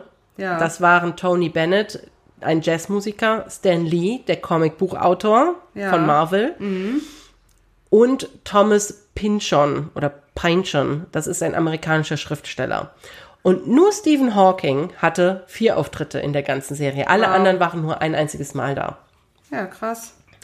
Was ich sehr spannend finde. Und ich wüsste gerne, dazu habe ich aber nichts gefunden, ich wüsste gerne, warum diverse Leute mehrmals aufgetreten sind und aus welchem Grund. Also Ja. was die Schreiber dazu bewogen hat, dass die mehrmals auftreten durften, ob die besondere äh, Verbindungen zu den Leuten haben oder so. Ja. Weißt du? Da habe ich nur leider nichts zu gefunden. Aber ja, wer weiß, vielleicht mochte einer von den Stan Lees Comics so gerne oder so, ne? Ja, wer weiß. Noch kurz, also ich habe jetzt kurz parallel nochmal nach Maggie gegoogelt. Ähm, interessanterweise, Maggie hat auch einen Erzfeind. Gerald, das Baby mit Ja. nur einer Augenbraue. Ja, stimmt. So, und im Vorspann kann man erkennen, dass Maggie 847 Dollar 63 kostet. Ein Betrag, der einmal als Geldbedarf galt, den ein Baby in den USA in einem Monat des Jahres 8 1989 an Unterhalt kostete. Ab Episode 430 in der 20. Staffel kostet Maggie nur noch 436,52 Dollar. Aber ja, es soll den Unterhalt, die Unterhaltskosten pro Monat Pro Monat. widerspiegeln. Ja, das kann man sich dann mal hochrechnen. Ja. Ähm, dann gibt es natürlich auch zig Referenzen von ähm, oder beziehungsweise an die Simpsons. Ne? Also es wurden Briefmarken gedruckt, spezielle mit Simpsons-Aufdruck. Es gibt Musikstücke, die an sich an die Simpsons anlehnen. Es gibt Freizeitpark-Attraktionen, die äh, bei den Simpsons, ähm, die an die Simpsons Ja. angelehnt sind. Und tatsächlich hatte Marge Simpson 2009 einen Auftritt im Playboy in Dessous Stimmt. Ja. über mehrere Seiten. ja, daran kann ich mich tatsächlich erinnern, dass das. äh, Echt? durch, Ich hab- also nicht an den das Playboy. also den habe ich mir nicht geholt. Ja, ja, Aber ja. dass das ja durch die Presse ging. So. Das, Doch, das, habe ich da nicht klingelt mitbekommen. was bei mir tatsächlich, ja. Ja, Ah. aber witzig. Ja, ne? Also es ist schon krass, wie, wie die diesen, dieses alltägliche Leben prägen. Ja, generell, ich. was die für einen Einfluss irgendwie haben, so als Ja. Zeichentrickserie. Absolut. Ja, im Prinzip bin ich jetzt am Ende mit meinen ganzen Fakten Ja. und äh, wissenswerten Fun Facts.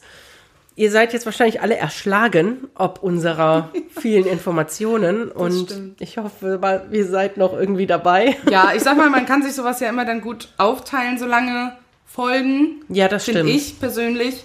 Und da sind ja dann zwei Wochen bis zur nächsten Folge. Das Ja. kann man da, denke ich, dann schon verkraften. Ja. Und ihr freut euch doch eigentlich immer über lange Folgen. Genau, das sagt ihr zumindest immer. Ja. Und wenn ihr nicht lügt, was wir nicht glauben, dann hört ihr die gerne. Genau. Ja. Nein, aber wir hoffen natürlich sehr, dass euch beide Themen auch sehr, also gefallen haben, dass ihr das spannend fandet und Wir hören uns auch gerne wieder Rückmeldungen dazu an. Natürlich, ob immer. das Thema Ob- Anklang fand ja, oder ob auf nicht. Spotify, Instagram, Facebook, E-Mail, Ja, Apple Podcast, Bewertungen. Spotify-Kommentare. Ja, ja, genau. Ja. Und ja, dann gehen wir jetzt zum Abschluss unserer Folge. Genau. Der bleibt euch nämlich heute nicht erspart. Haha.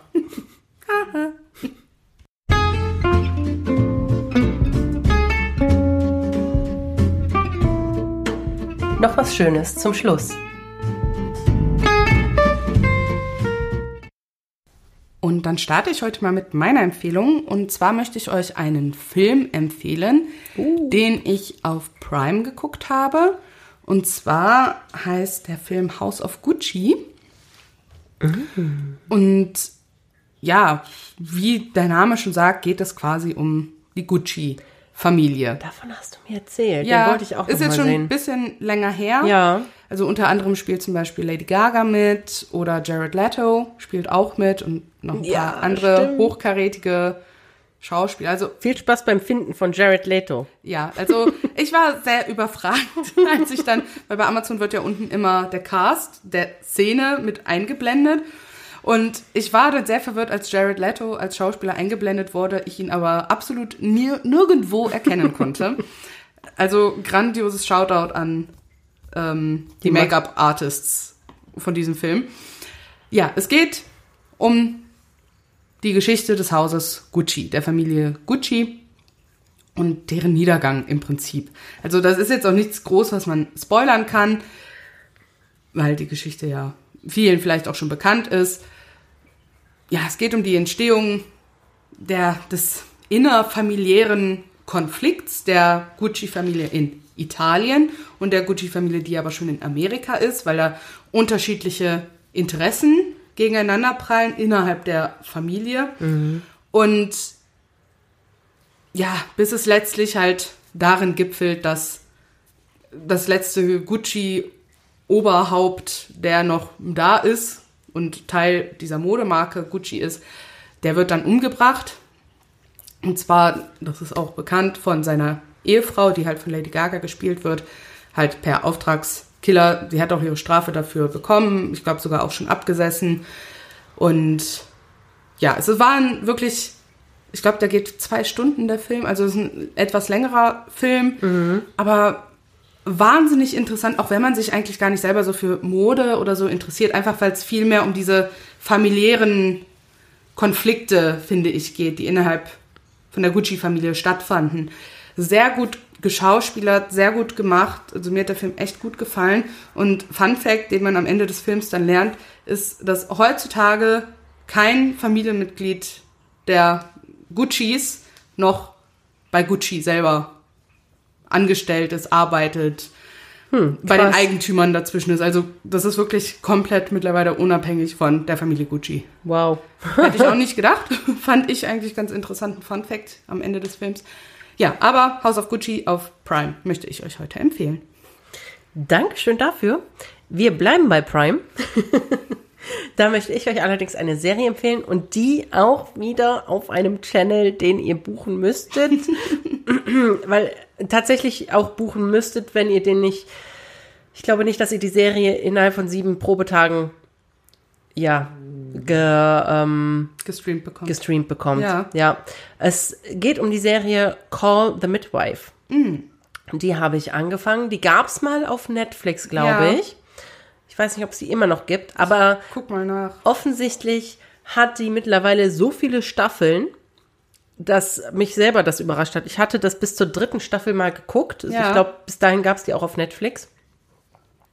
Und ja, das ist eine absolute Wohlfühlserie. Es geht um Hebammen im Armutsviertel Poplar im Londoner East End, ja, in den 50er Jahren, die späten 50er Jahre.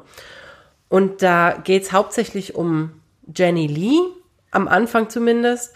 Das ist eine gerade, ja, gerade zertifizierte Hebamme. Sie ist schon länger Krankenschwester, hat jetzt ihren Hebammenschein und geht also zum Nonnenhaus, Nonatushaus in Poplar. Und da wird sie angestellt, da hat sie dann auch zwei liebe Kolleginnen, die ganzen Nonnen sind auch Krankenschwestern und Hebammen.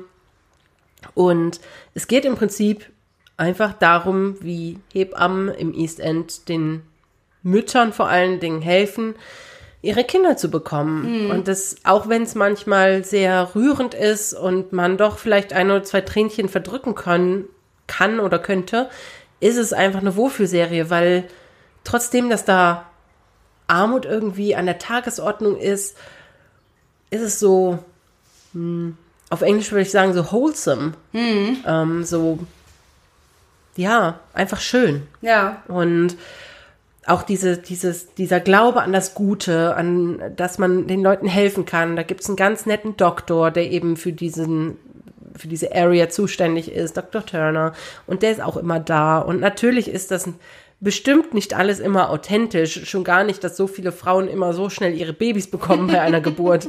Ja, also da bekommen viele Frauen immer recht schnell ihre Babys, aber es ist insofern authentisch, dass die Babys nicht immer alle direkt sauber und shiny äh, rausgepresst werden, sondern die werden wirklich so schmutzig und schmierig, schmierig auf die ähm, Brüste ihrer Eltern gelegt und so, ne? Und es ist einfach schön. Und deswegen möchte ich euch Call the Midwife empfehlen. Wer auf so Wohlfühlserien mhm. steht, dem wird das bestimmt gut gefallen. Gibt es übrigens nicht mehr auf Netflix. Also ich habe gerade mal ah, nachgeguckt. Ja. Deswegen jetzt auf Prime. Äh, das ist übrigens der Channel BBC Player. Ah ja, okay. Falls es jemanden dann interessiert und wer mal möchte, kann ja in diese Testphase gucken und dann kann er da reingucken. Ja, und ich meine, so kostet das dann monatlich vielleicht drei oder vier Euro. Mm. Also das kann man mal machen. Ja. Man kann die auch monatlich kündigen, diese mm. Channel. Ja, cool. Danke. Ja, möchtest du deine Frage noch direkt hinterher stellen oder soll ich mit meiner? Ja, ich frag mal. Was ist denn deine früheste Erinnerung aus der Kindheit? Mmh. Boah, schwierig. Das, weil ich nicht, bei manchen Erinnerungen halt nicht genau weiß, wie alt ich da war. Mhm. Ne, oder ob es tatsächlich eher so auf Erzählungen basiert. Manche meiner Erinnerungen sind auch falsch von mir zusammengeknüpft, wenn ja. ich so mit Mama spreche, ne? Weil eine meiner vermeintlichen Erinnerungen zum mhm. Beispiel ist, dass ich mit Mama, sie hat mich in den Kindergarten gebracht, ne? Ja. Und sie geht mit mir diesen Gang zum Gruppenraum lang und da habe ich ihr dann über erzählt über die ähm, Flitterwochen, die ich mit meinem Kindergarten-Ehemann Sebastian halt so geplant habe und dass wir ins Disneyland wollen und dass Oma dann ja auf die Kinder aufpasst Ja. und wo Mama dann sagte, also ich passe bestimmt dann nicht auf eure Kinder auf. Und Ja. wo ich dann meinte, ja, nicht du, Mama, Oma. Ja. Ja. also unsere Oma. Und Mama hat mir dann zum Beispiel erzählt, das war gar nicht im Kindergarten diese Situation, sondern als sie mich und Sebastian zum Schwimmunterricht gefahren hat. Ach, Ne? das ist ja also, lustig. Ja, ich weiß auch nicht, warum ich das so dann ja anders im Kopf hab, Mhm. ne? dass mir ja, dass das halt eigentlich auf diesem Kindergartengang war. Aber das ist so halt eine, ich denke schon eine relativ frühe Erinnerung, Mhm. die ich hab, glaube ich. Ja. Also ich habe das so wie du. Also es ist natürlich schwer, ab einem gewissen Alter die chronologisch einzusortieren, die Erinnerungen. Aber eine recht frühe Erinnerung, die ich habe, ist zum Beispiel, dass ich mich daran erinnern kann, dass mein Opa, also Opa Dieter, mich über ein, ähm, an einer Tankstelle vor einer Waschstraße ist der mit mir, hat er mit mir Fangen gespielt. Ja. Und das hat er gemacht, da muss ich vielleicht zwei gewesen Ach, sein das hast du mir, glaube ich, schon mal erzählt. oder drei. Ja. Und das hat er gemacht, um mir die Angst vor lauten Geräuschen zu nehmen, weil ich damals ganz, ganz viel Angst hatte und immer angefangen habe zu weinen, sobald es lautere Geräusche waren. Also Mama sagt immer, das lag daran, dass zu der Zeit neben meinem Zimmer an der Straße eine Baustelle war. Und die war halt auch nur so 50 Zentimeter entfernt, weil der Bordstein so klein war. Ja. Und dass das vielleicht daher kam. Aber auf jeden Fall hat er das gemacht, um mir diese Angst vor diesen lauten Geräuschen zu nehmen. Und Ja. irgendwann ist er mit mir auch mal in die Waschstraße gefahren und sowas Reingelaufen. reingelaufen. Seitdem wasche ich mich nicht mehr, ich habe Angst. Nein. Und, äh, und eine andere Erinnerung tatsächlich, die ich auch habe, ist, dass ich mich in dem, in der Wohnung, wo eben auch die Baustelle gewesen ist, dass es da ein, da gab es so, ein Sch so eine Schrankwand im, im Wohnzimmer und in dieser Schrankwand, warum auch immer ein komisches Design, gab es zwischen den Schränken so Nischen, Ja. die waren, boah, was ist das, 30 Zentimeter vielleicht? Ja, 30, 40 vielleicht. ähm, waren die breit. Und da habe ich mich kleiner Stöpsel immer so zwischengedrängt und so reingesetzt. So. Da gibt es auch ein Foto von. Fun Fact: Meine Tochter macht das auch ganz gerne.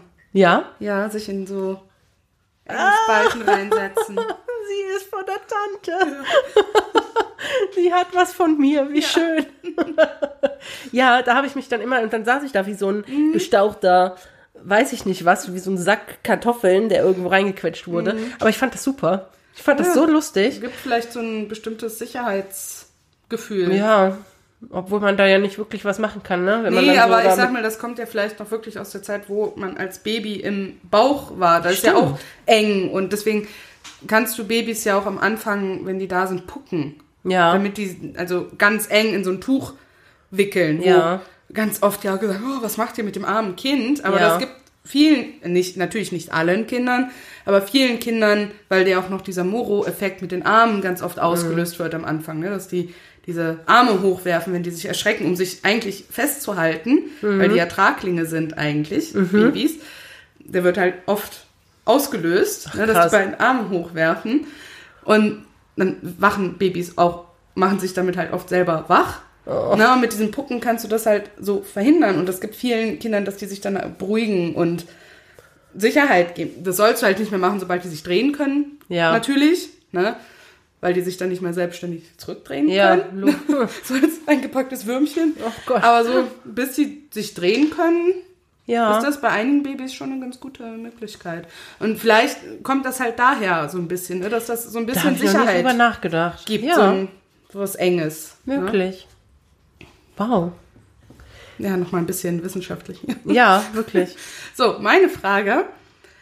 Wenn jemand dir erzählen würde, dass ich verhaftet worden bin, ohne weitere Infos, ne, also einfach nur die Tatsache, so, Diandra wurde verhaftet.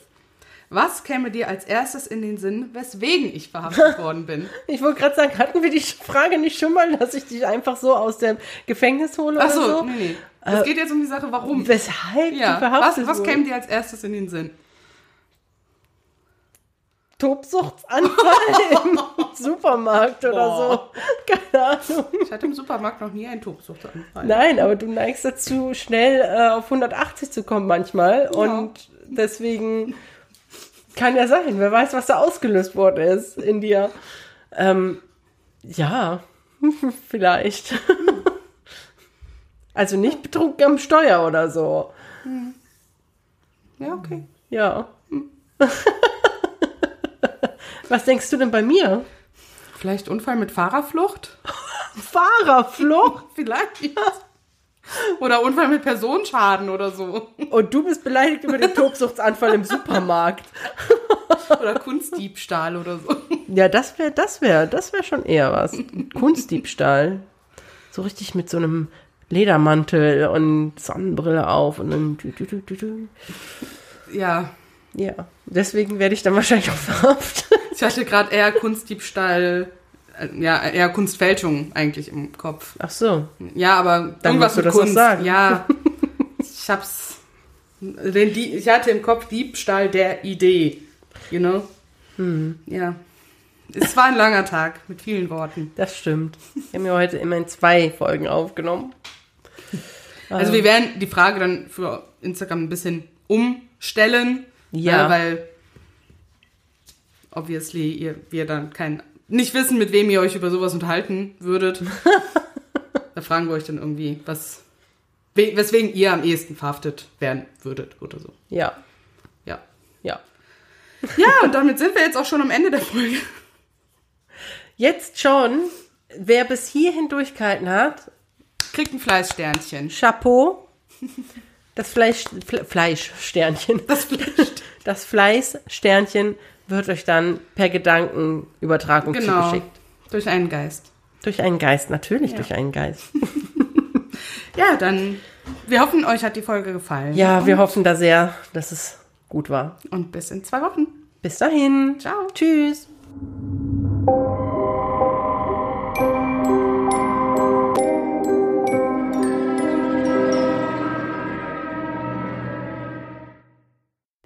Ein Schiff, das angeblich als unsinkbar galt, wenn man den... Ei-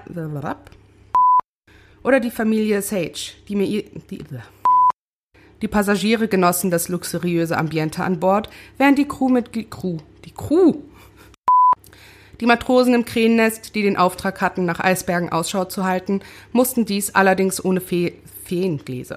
ohne Feengläser. Feengläser? Was ist das? Ich hätte auch gerne ein Feenglas.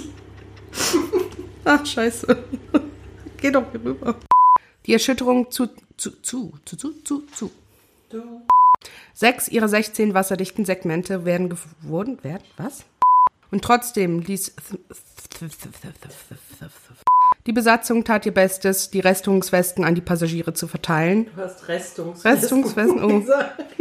Ja, die Restungswesten. Als auf dem erste Klasse-Deck bekannt wurde, dass das Vorderdeck mit kleinen Eisstücken, nee, Vordeck. Die Titanic war einer von drei Ozeanriesen der Olympic-Klasse, die auf der Harland and Wolfworth, Wolfworth, Wolfworth.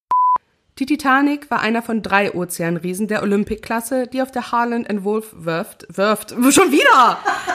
Die Reparaturen waren ruinös teurer, teurer, teuer, nicht teurer. Die bereits angeschlagene White Star Line stand vor einem un... Nein. Oh. Mehrere Stornierungen in letzter Minute durch hochrangige Para pa pa Parasiten. Parasiten? Durch Parasiten. JP Morgan, der internationale Finanzier, dem der... Dem, der, Stempel 401, die... Ent, die der Mann! Ah! Seit 1989 erfreuen sich Menschen weltweit an der Psym Sein Markenzeichen ist im Originalen der Ausruf Do. Denn, denn, nicht den. Nee, warte, was, den, denn? Was schreibe ich denn da? Den er jedes Mal ruft. Ja. Marge ist eine Aufop... Auf. Sie aufopfert sich. Neben Homers Vater sind da auch noch Marges älteres Sistern. Ältere Sister. Ältere Sistern. Neben Homers Vater sind da auch noch Marges älteres. Trotzdem, dass er recht intelligent ist, ist er doch ein sehr naiver und leichtgläubiger Junge, was oft dazu führt, dass Bart ihn mit ihm. ihn mit. was? Ihn mit ihm? Trotzdem, dass er recht intelligent ist, ist er doch ein sehr naiver und leichtgläubiger. Trotzdem, dass er recht intelligent ist, ist er doch ein sehr naiver und leichtgläubiger Lu- Junge. So wurden in der Serie bereits unzählige Ka in einer Kabinettssitzung erwähnt sie beiläufig, wir haben von Präsident Trump Trump Präsident Trump Schön. President Trump. Präsident Trump. In der Woche nach der Wahl lautete der wiederkehrende Kreide, Kreidegag. In der Woche nach der Wahl lautete der wiederkehrende Kreide, Kreidegag. Der Kreidegag. Jetzt bin ich im Englischen gefangen. Eine Anspielung am Ende der fünften Folge, When you dish up on a pass zeigt das Logo von 20th Century Fox mit dem Schriftzug A Division of Walt Disney and Co. Darunter.